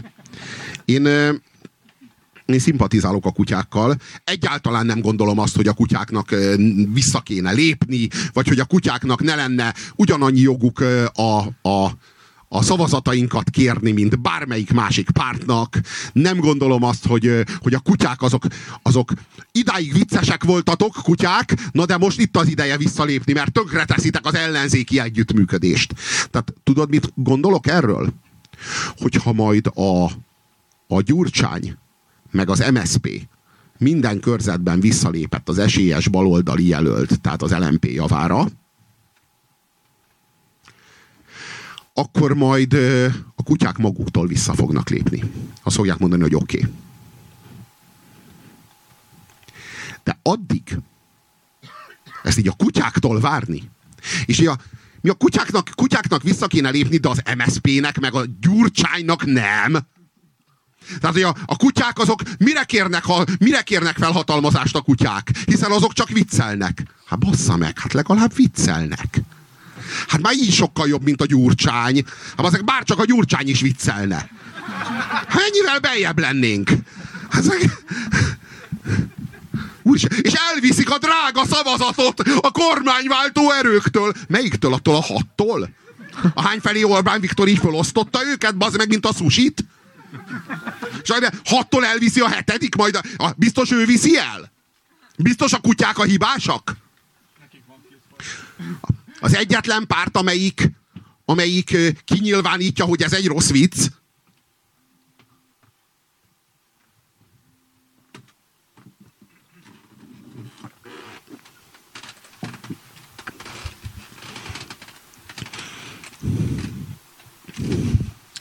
bennem megvan a lendület időről időre, hogy a kutyákra szavazzak. Tehát, hogy így érzem a, érzem a kezemben a svungot, hogy a kutyákra adjak egy szavazatot. Szerintem a kutyák azok szerintem a kutyák azok kurvára a helyükön vannak. És én kurvára örülök, hogy vannak. De ez már egy immunreakció. Ez már egy kibaszott immunreakció. És így elkezdeni harcolni a tünet ellen. Az ellen a tünet ellen, amelyik jelzi a betegséget. És így azt mondani, hogy takarodj a kurva anyádba tünet. Akkor majd biztos meggyógyulunk. Persze. Nem az, az, az, az hogy csúcsa kell járatni a, ezt a kutyát? Hát... Ö... Mert akkor automatikusan igazat fognak majd mondani. Mert hát már hazudni ennél nagyobbat nem lehet az az igazság, hogy a, a kutyák se az igazmondással operálnak, hanem a hazugságnak a groteszkbe való, való feszítésével operálnak. Tehát, hogy ők a, ők a hazugságnak a, a, a hazugságnak a, a, a paródiáját gyártják le. Nem, a, nem, a, nem az igazmondás rock'n'rollját gyártják le. Sajnos. De mondjuk az az igazság, hogy a kutyák nem identitással ö, ö, házalnak, hanem a kutyák azok protestel házalnak. És ebben a protestben viszont meg jók, és kurvára igazuk van. Tudod, ha identitással házalnának, már kilépett volna belőlük egy SDS. Hála Istennek, hogy nem, nem identitással házalnak, mert így még a kutyapárt, kutyapárt, érted? Mert az egyik farok már ki, kilépett volna a picsába. További kérdés, ott volt egy fiatalember. Igen?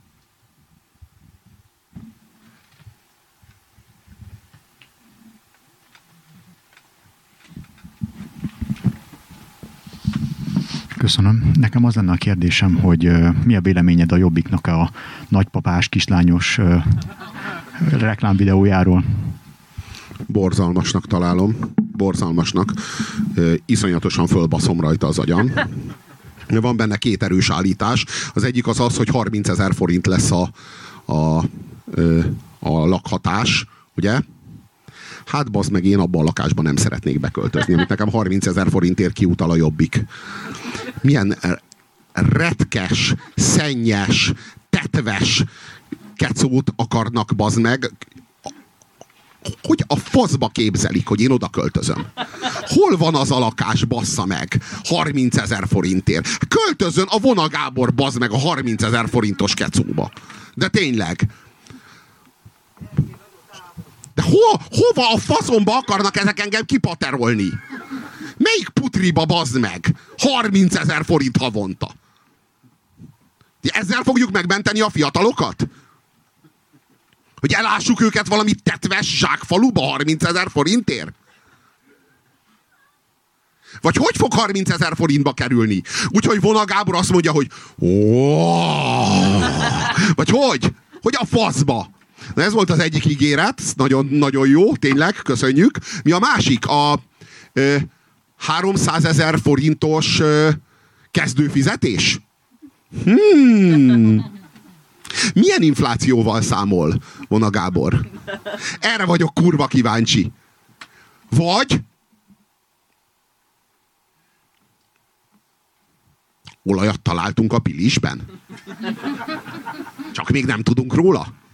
Mert lehet, bassza meg, tehát lehet reális ez a 300 ezer forintos kezdőfizetés, csak nem vagyunk minden információ birtokában. Lehet, hogy a jobbik többet tud, mint mi.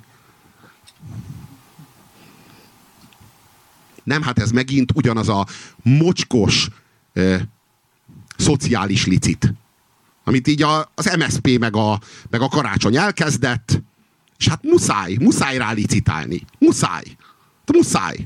Muszáj a kapzsiság versenybe beszállni. És túligérni. És még mondani egy olyat, amit úgyse tud betartani, de hát miért is kéne betartani? Hát választást kell megnyerni, bazd meg. Fasznak kell betartani. Hát majd, hogyha megnyertük a választást, akkor azt fogjuk mondani, hogy jaj, hát ennyire kevés a pénz. Hát ezt nem tudtuk. Hát mi azt Hát végig arról volt szó, hogy ha van. Hát majd így el kell csodálkozni, hogy hát Orbán Viktor hazudott.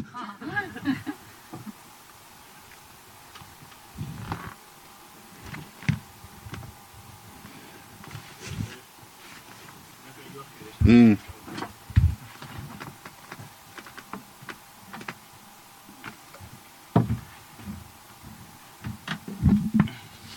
Csak egy gyors lenne a most a jobbikos reklámmal kapcsolatban, hogy ha 300-as 300-as kezdőfizetés lenne, akkor amellett a 30-as ház az milyen lenne? Vagy lakás? 300 ezres kezdőfizetés és a 30 ezres lakás? Hát, Na az kurva jó, csak viszonylag nehéz lenne a zsákfaluból fölutazni Budapestre minden nap. Hogy megkeresd a 300 ezret, aztán vissza a zsákfaluba, hogy lakni tudjál 30 ezerért.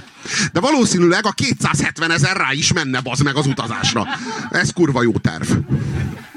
Szinte látom a magyarságot, hogy megújhodik. Tényleg hülyének nézni mindenkit, bazd meg. Ez a megoldás. E, lehet, hogy ez a néppártosodás, nem? Hogy elkezdünk ugyanúgy hazudozni, mint ezek a korrupt gazemberek. És akkor vagyunk néppárt. Ugye?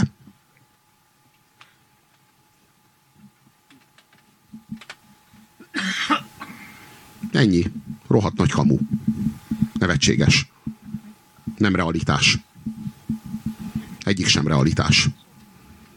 Meg az a nagypapa, amelyik beül az IKEA bútorok közé, és eljátsza, hogy 40 év múlva van. De bazd meg, nem tudtak volna egy, egy díszlettervezőt hozni, bazd meg.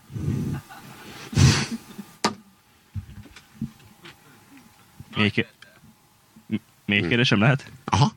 Ö, melyik posztkomcsi állam lehetne mint a példa Magyarországnak például, hogy me, ahol megvalósult a nyugati ö, jólét? Ország? Észtország? Szlovénia? Csehország? De várjál, tudok mondani egy csomót, amelyik még mindig jobb, tehát most ezek mintaállamok. De keresünk olyat, amelyik rosszabb. Mert az az igazság, hogy, hogy rosszabb is van. Tehát nem csak, nem csak a mintaállamok, mert ott van mondjuk Fehér Oroszország, az például rosszabb. Rosszabb modell. Vagy Kazasztán. Kazasztán az nagyon jó hely. Kazasztán fasz a hely? Az fasz a fasz. Ja, ja, ja, ja, ja, világos, csak hogyha le akarsz menni a térképről. Tehát jó, világos, én is jártam Libanonban, meg olyan kurva fasz a helyeken, voltam Szíriában, az is nagyon jó volt, még a háború előtt persze. Szóval, hogy világos, hogy így fasz a hely, meg hogy így jól lehet ott bandázni, de lakni, meg oda költöznél? Kazasztánba? Borat mellé? Hát... Békés Csaba se jobb. Hát bé- igen, Békés Csaba se jobb, de békésebb. Köszönjük. Még valaki? Van felvetés? Tessék.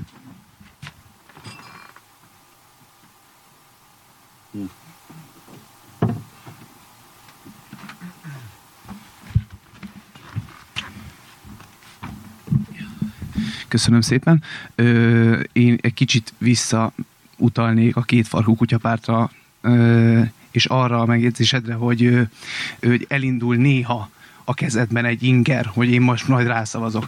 Na én most én, én pont azt vagy látom, vagy egy minimális szinten remélem, hogy azért rajtad kívül még vannak páran, akik, akiknek van ilyen reflex. Elindul valamilyen reflex arra a felvetésre, a politikai felvetésre, hogy a hazugságon kívül van alternatíva. Most ez nem az igazság, jelenleg, ugye a két farú kutyapárt ö, ö, szemszögéből, de ha bekerülnének ilyen 1 százalék, 2 százalék, 3 százalékkal.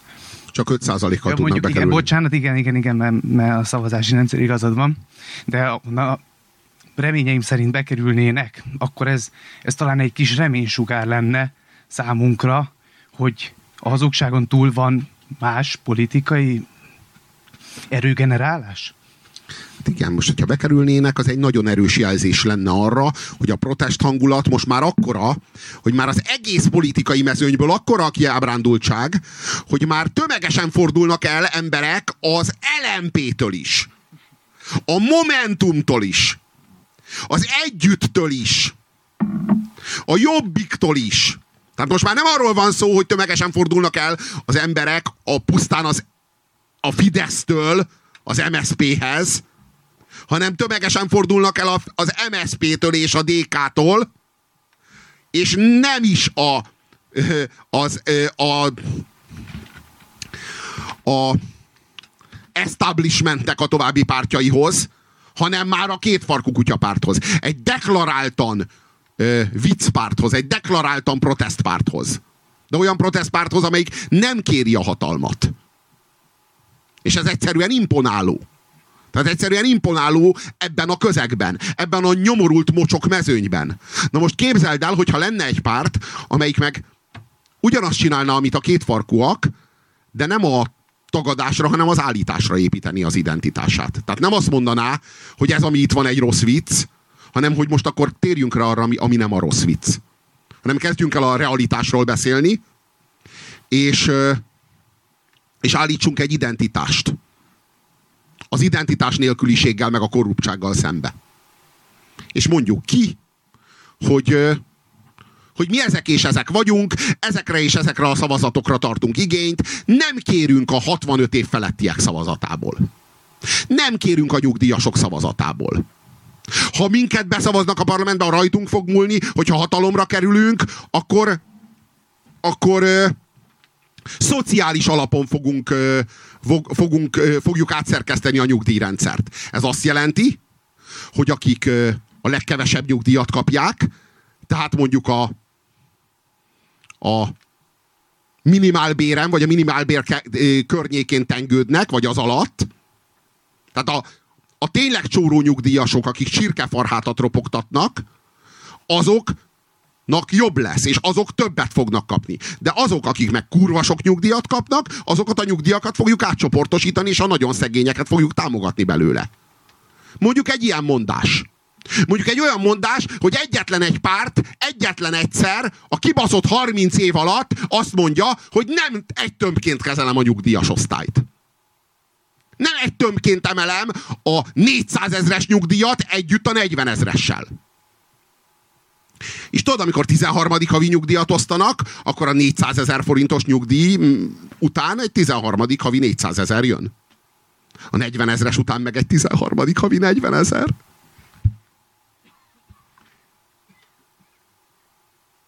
És ezt adja a mi jó tevőnk, ugye? Meg tudod, amikor így, így, így emelik a nyugdíjat, akkor azt mindig annyi százalékkal emelik, amennyi a te nyugdíjad. Tehát, hogyha mondjuk egy százalékkal emelik a 400 ezres nyugdíjat, akkor azt 4000-rel emelik. De ha 40 ezreset, akkor azt 400-zal. Ez korrekt, nem? Miért hát a befizetés, a befizetésről akkor nem beszélünk? A befizetésről nem beszélünk-e? Hát tudod, én azt gondolom, hogy, hogy a befizetéseket tiszteletben kell tartani. Mondjuk abban az esetben, hogyha mondjuk mi, akik most befizetünk, és a mi befizetéseinkből utalják ki a 13. havi nyugdíjat, ha mi is kapunk majd nyugdíjat. De mi baszottul nem fogunk nyugdíjat kapni, tudod? Ja, meg tényleg a befizetésekről beszélünk, és 13. havi nyugdíjat ki fizetett be? Ki fizetett be? Ja, csak a normálra. Hát ö, tudod, szerintem, szerintem meg arról van szó, hogy, ö, hogy ö, senkinek ne kelljen ebben az országban csirkefarhátat ropogtatnia, mert nem telik neki ö, a 40 ezer forintos nyugdíjából méltó életre. Egyetlen egy öregnek se kelljen a lakásában megfagynia. Csak tudod, ö, aki szociális alapon kezeli a nyugdíjakat, az, az, nem, az nem tud szavazatot vásárolni velük. Aki egy tömbként kezeli a nyugdíjas osztályt, az mindig tud szavazatot vásárolni. Mert hogy valójában ez nem szociálpolitika. Valójában ez, ez szavazatfelvásárlás. Ez megvesztegetés. Ez a lopott pénz szétosztása.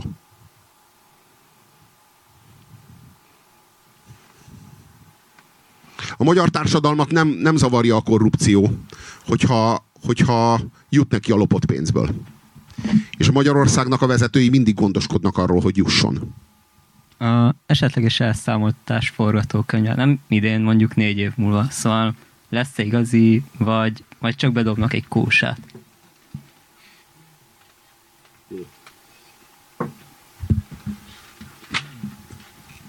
Csak akkor lesz elszámoltatás Magyarországon, hogyha olyan hatalommal váltjuk fel a jelenlegi poszkomcsi hatalmat, amely hatalom nem vett részt az elmúlt 30 év korrupciós ügyeiben. Ugye az MSZP-től nem lehet elvárni, hogy elszámoltassa a Fideszt, mert akkor magát is el kell. Tehát az nem lehet, az úgy nem lehet, hogy a Fideszes vagyonnal elszámolunk, az MSZP-s ebből szerzett jószágokkal meg nem számolunk el. Na most a Fidesz miért nem számoltatta el az MSZP-s nomenklatúrát? Az Orbán Viktor hogy nem számoltatott el senkit a szoci tolvajok közül?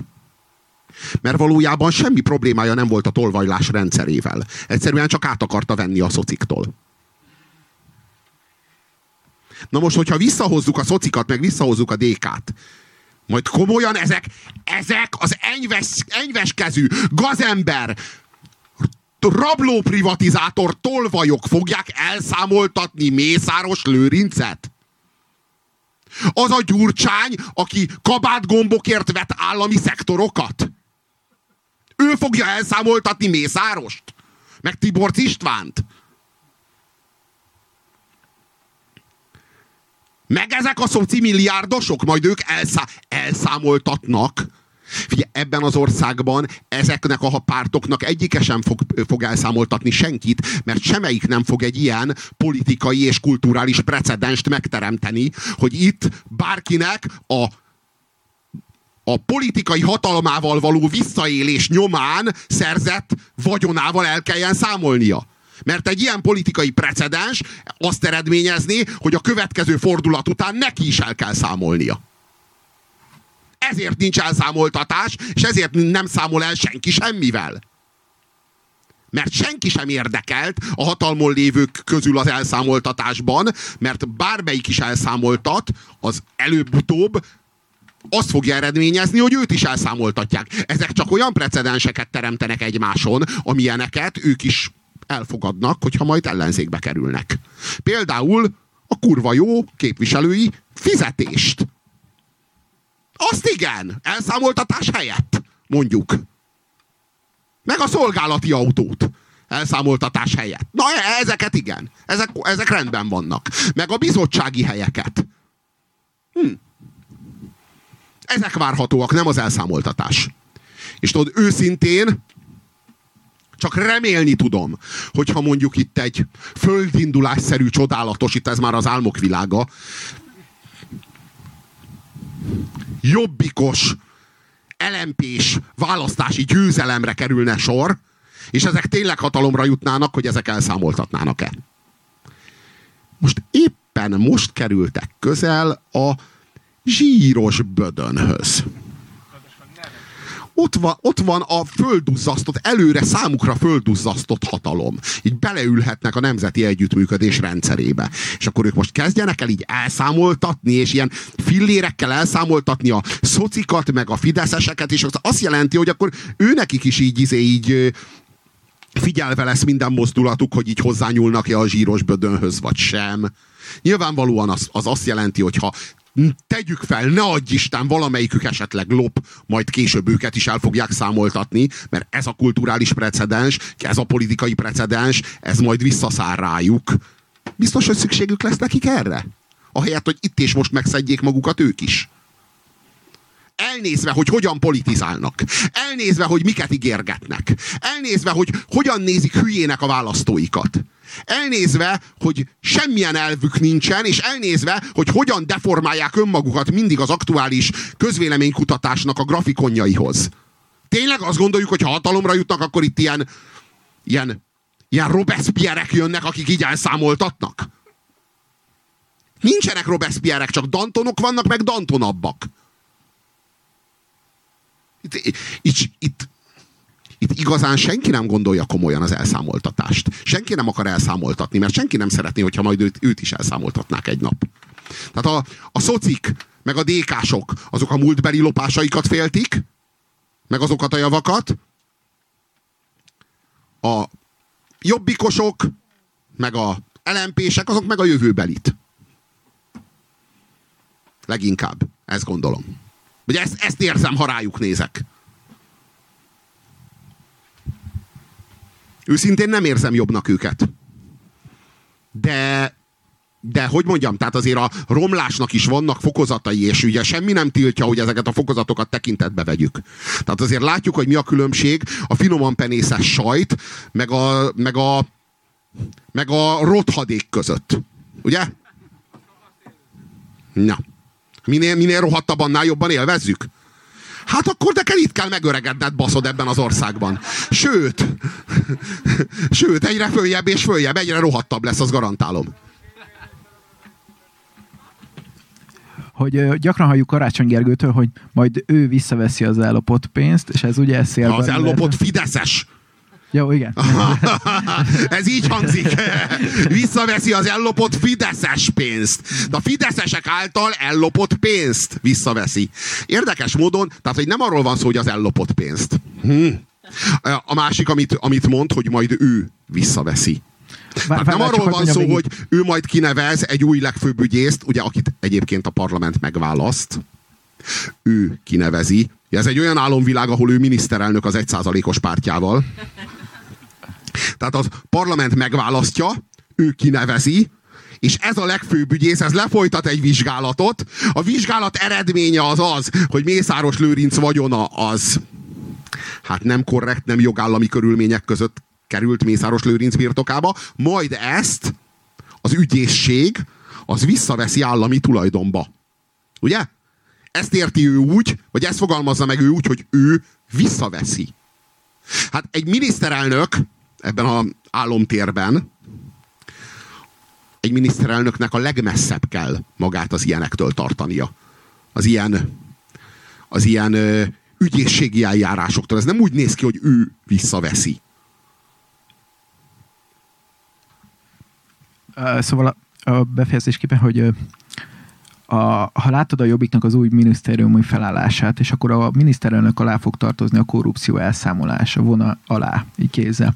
Viszont ha tegyük fel, hogy mégis elszámoltatnák, és máshogy nem lenne lehetőség, mert hogy mondjuk nincsen kétharmadjuk, még az LMP-vel együtt sem, akkor, és valóban elszámoltatnák, akkor ez a úgymond nem is jogállami lépés, mégis valahogy ilyen erkölcsi legitimitást nyer.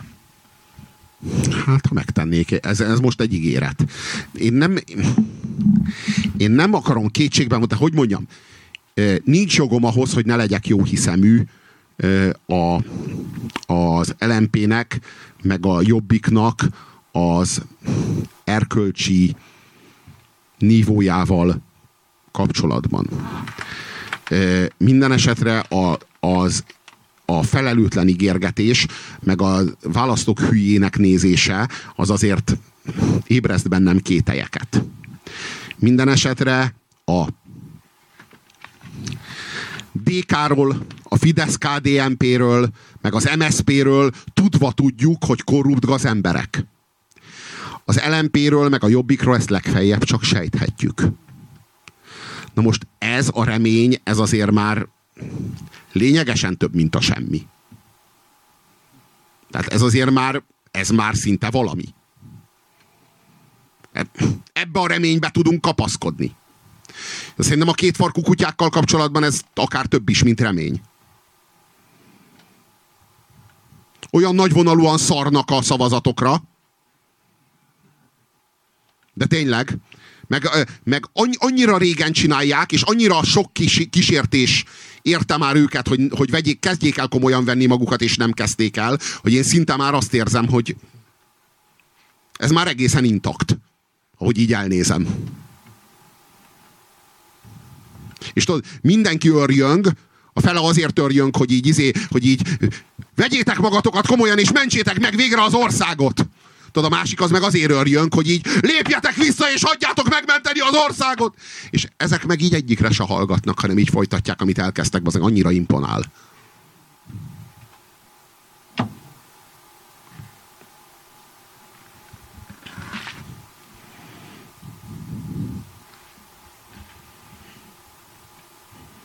Most már ne kezdjünk bele a kultúrharcba. Az az igazság, hogy perceink vannak hátra, hogyha van még kérdés a, a választásokkal kapcsolatban, mielőtt lehúzzuk a redőnyt, mielőtt bezárkózunk a fülkébe, behúzzuk azt a két kibaszott vonalat, behunjuk a szemünket, és elvégezzük a halálugrást a ismeretlenbe.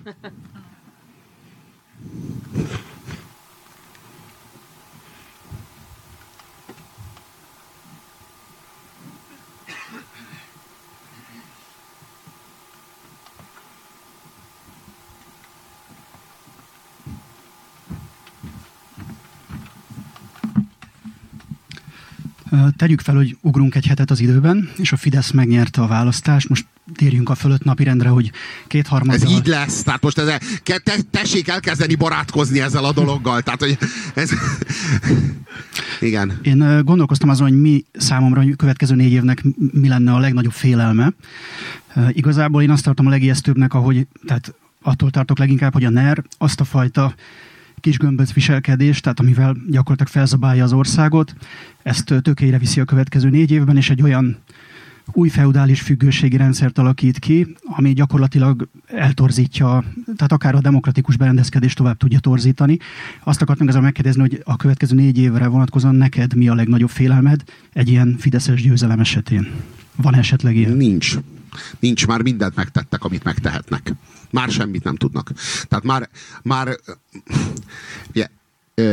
ezt, a, ezt a, a választási rendszert, ezt, ezt tökére csiszolták. Ennél jobban ezt, a, ezt, a, ezt az asztalt már nem tudják elferdíteni maguk felé, mert feldől. Tehát felborul az asztal. Tehát már nem tudják. Tehát az az igazság, hogy ez tökéletesen. Most az Orbán Viktor már most több pénzt lopott el, mint amennyire valaha is szüksége lenne, de nem, hogy többet, egy nullával.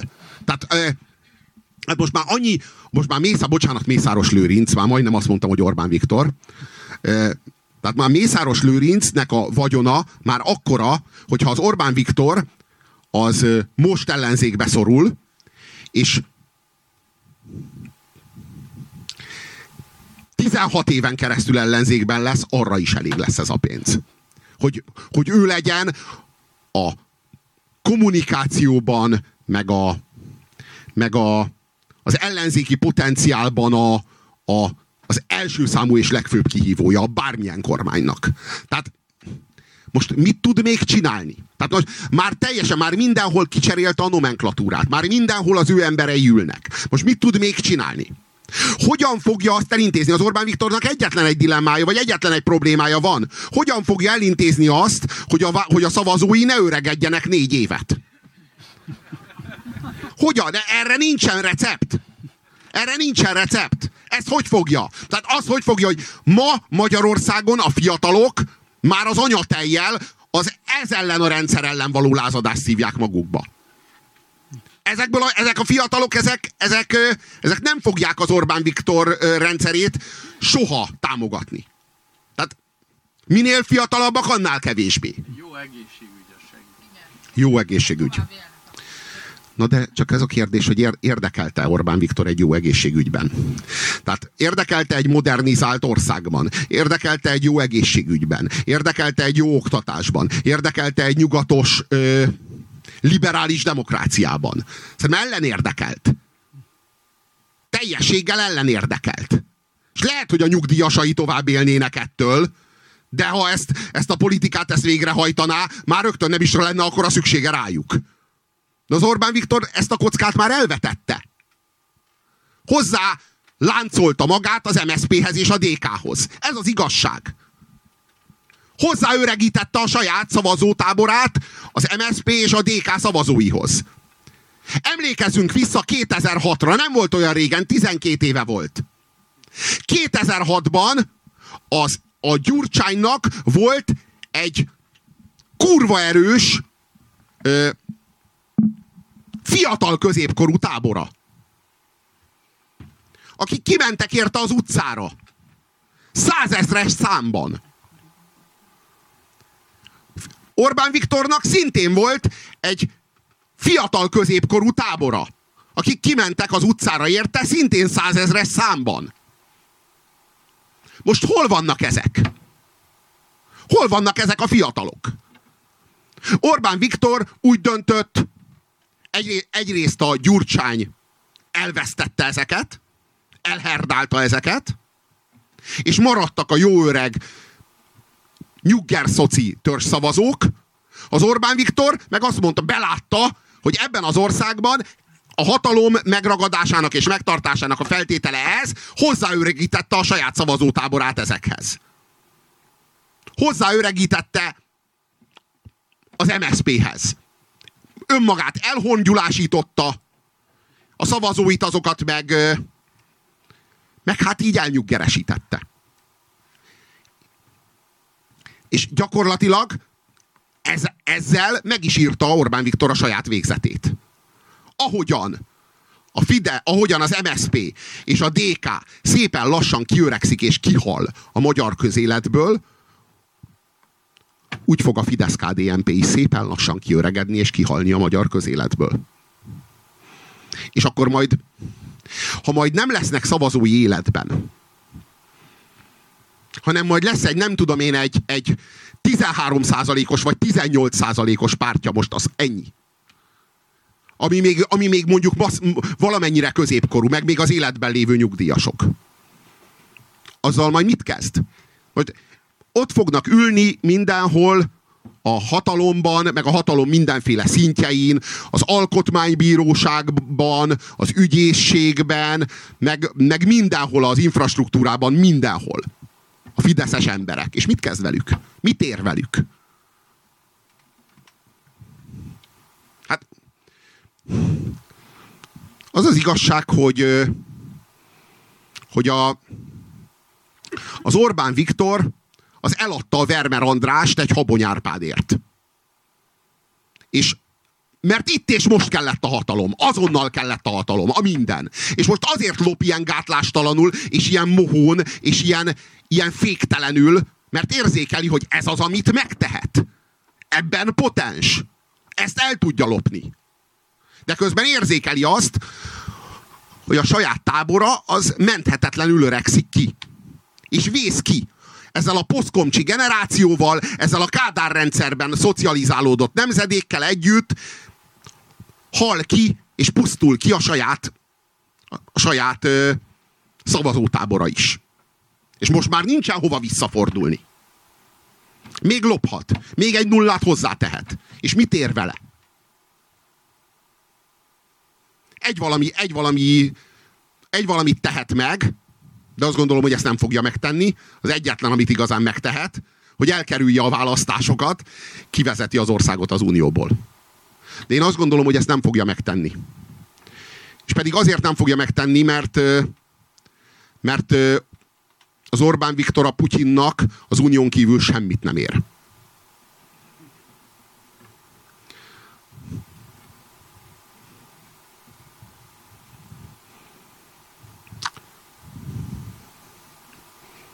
Most feladta a centrális pozícióját.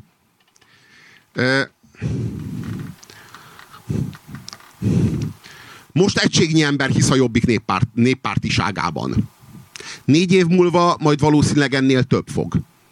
Mert hát már a Martens bakancsok meg a Bomberjackik már ködösebbek lesznek az emlékezetben. Előbb vagy utóbb leváltják. Én azt gondolom, hogy ez, ez menthetetlen. Reméljük, hogy még nem lesz késő az országnak akkor. És reméljük, hogy addigra az ország, a jobb oldal és a bal oldal megteremti a maga kulturális minimumait. Hogy amikor majd leváltjuk az Orbán Viktort, akkor majd ne az a, a régi dilemma termelődjön újra. A régi rossz dilemma. Ne egy új MSP vagy Fidesz dilemma legyen, hanem legyen egy reális jobb közép, meg re, egy reális bal közép, egy, egy mérsékelt jobb közép és egy mérsékelt bal közép, amelyik, ö, amelyik ö, bizonyos politikai és kulturális minimumokat tiszteletben tart. Hogy nem a polgárháború meg a korrupció lesz az egyetlen közös. És, és hogy ö, hogy, hogy addigra, mire leváltjuk az Orbán Viktort, megtanuljuk a leckét. Megértjük a leckét. És hogyha megértjük a leckét, akkor, akkor akár jól is kijöhetünk ebből az egészből. De hogy az nem idén lesz, az szinte kurva élet. Aztán persze ne legyen igazam. Nem rajtam fog múlni a dolog.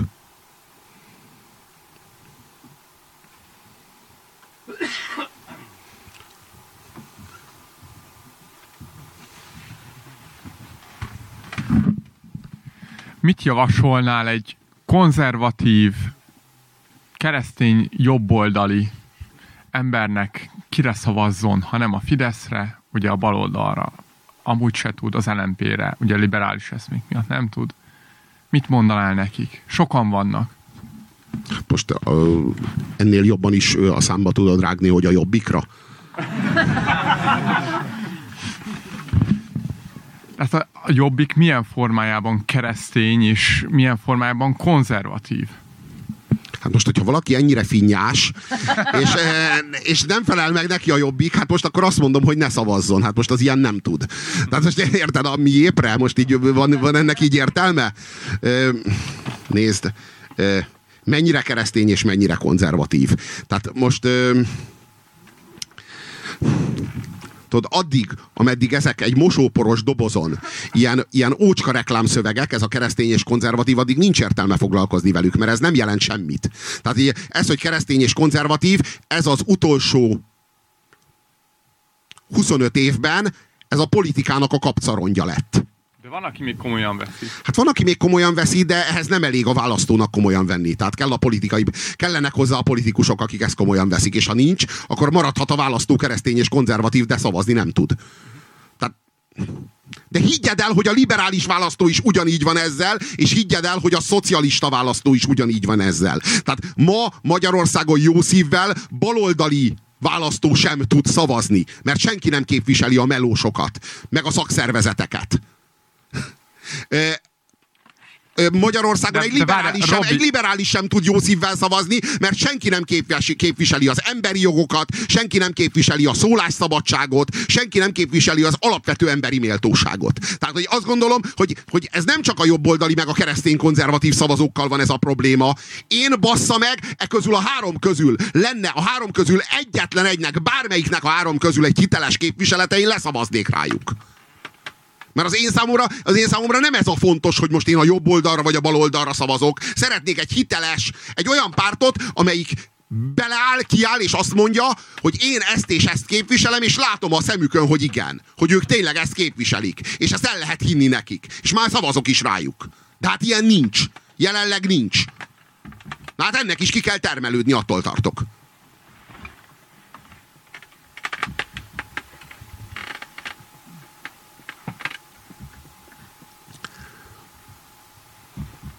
Nos, hát köszönöm a figyelmet. A jövő héten, a választás másnapján a fammal itt leszünk és értékeljük az eredményeket, és megtervezzük a következő négy év kilátásait. Köszönöm a figyelmet, jó éjszakát!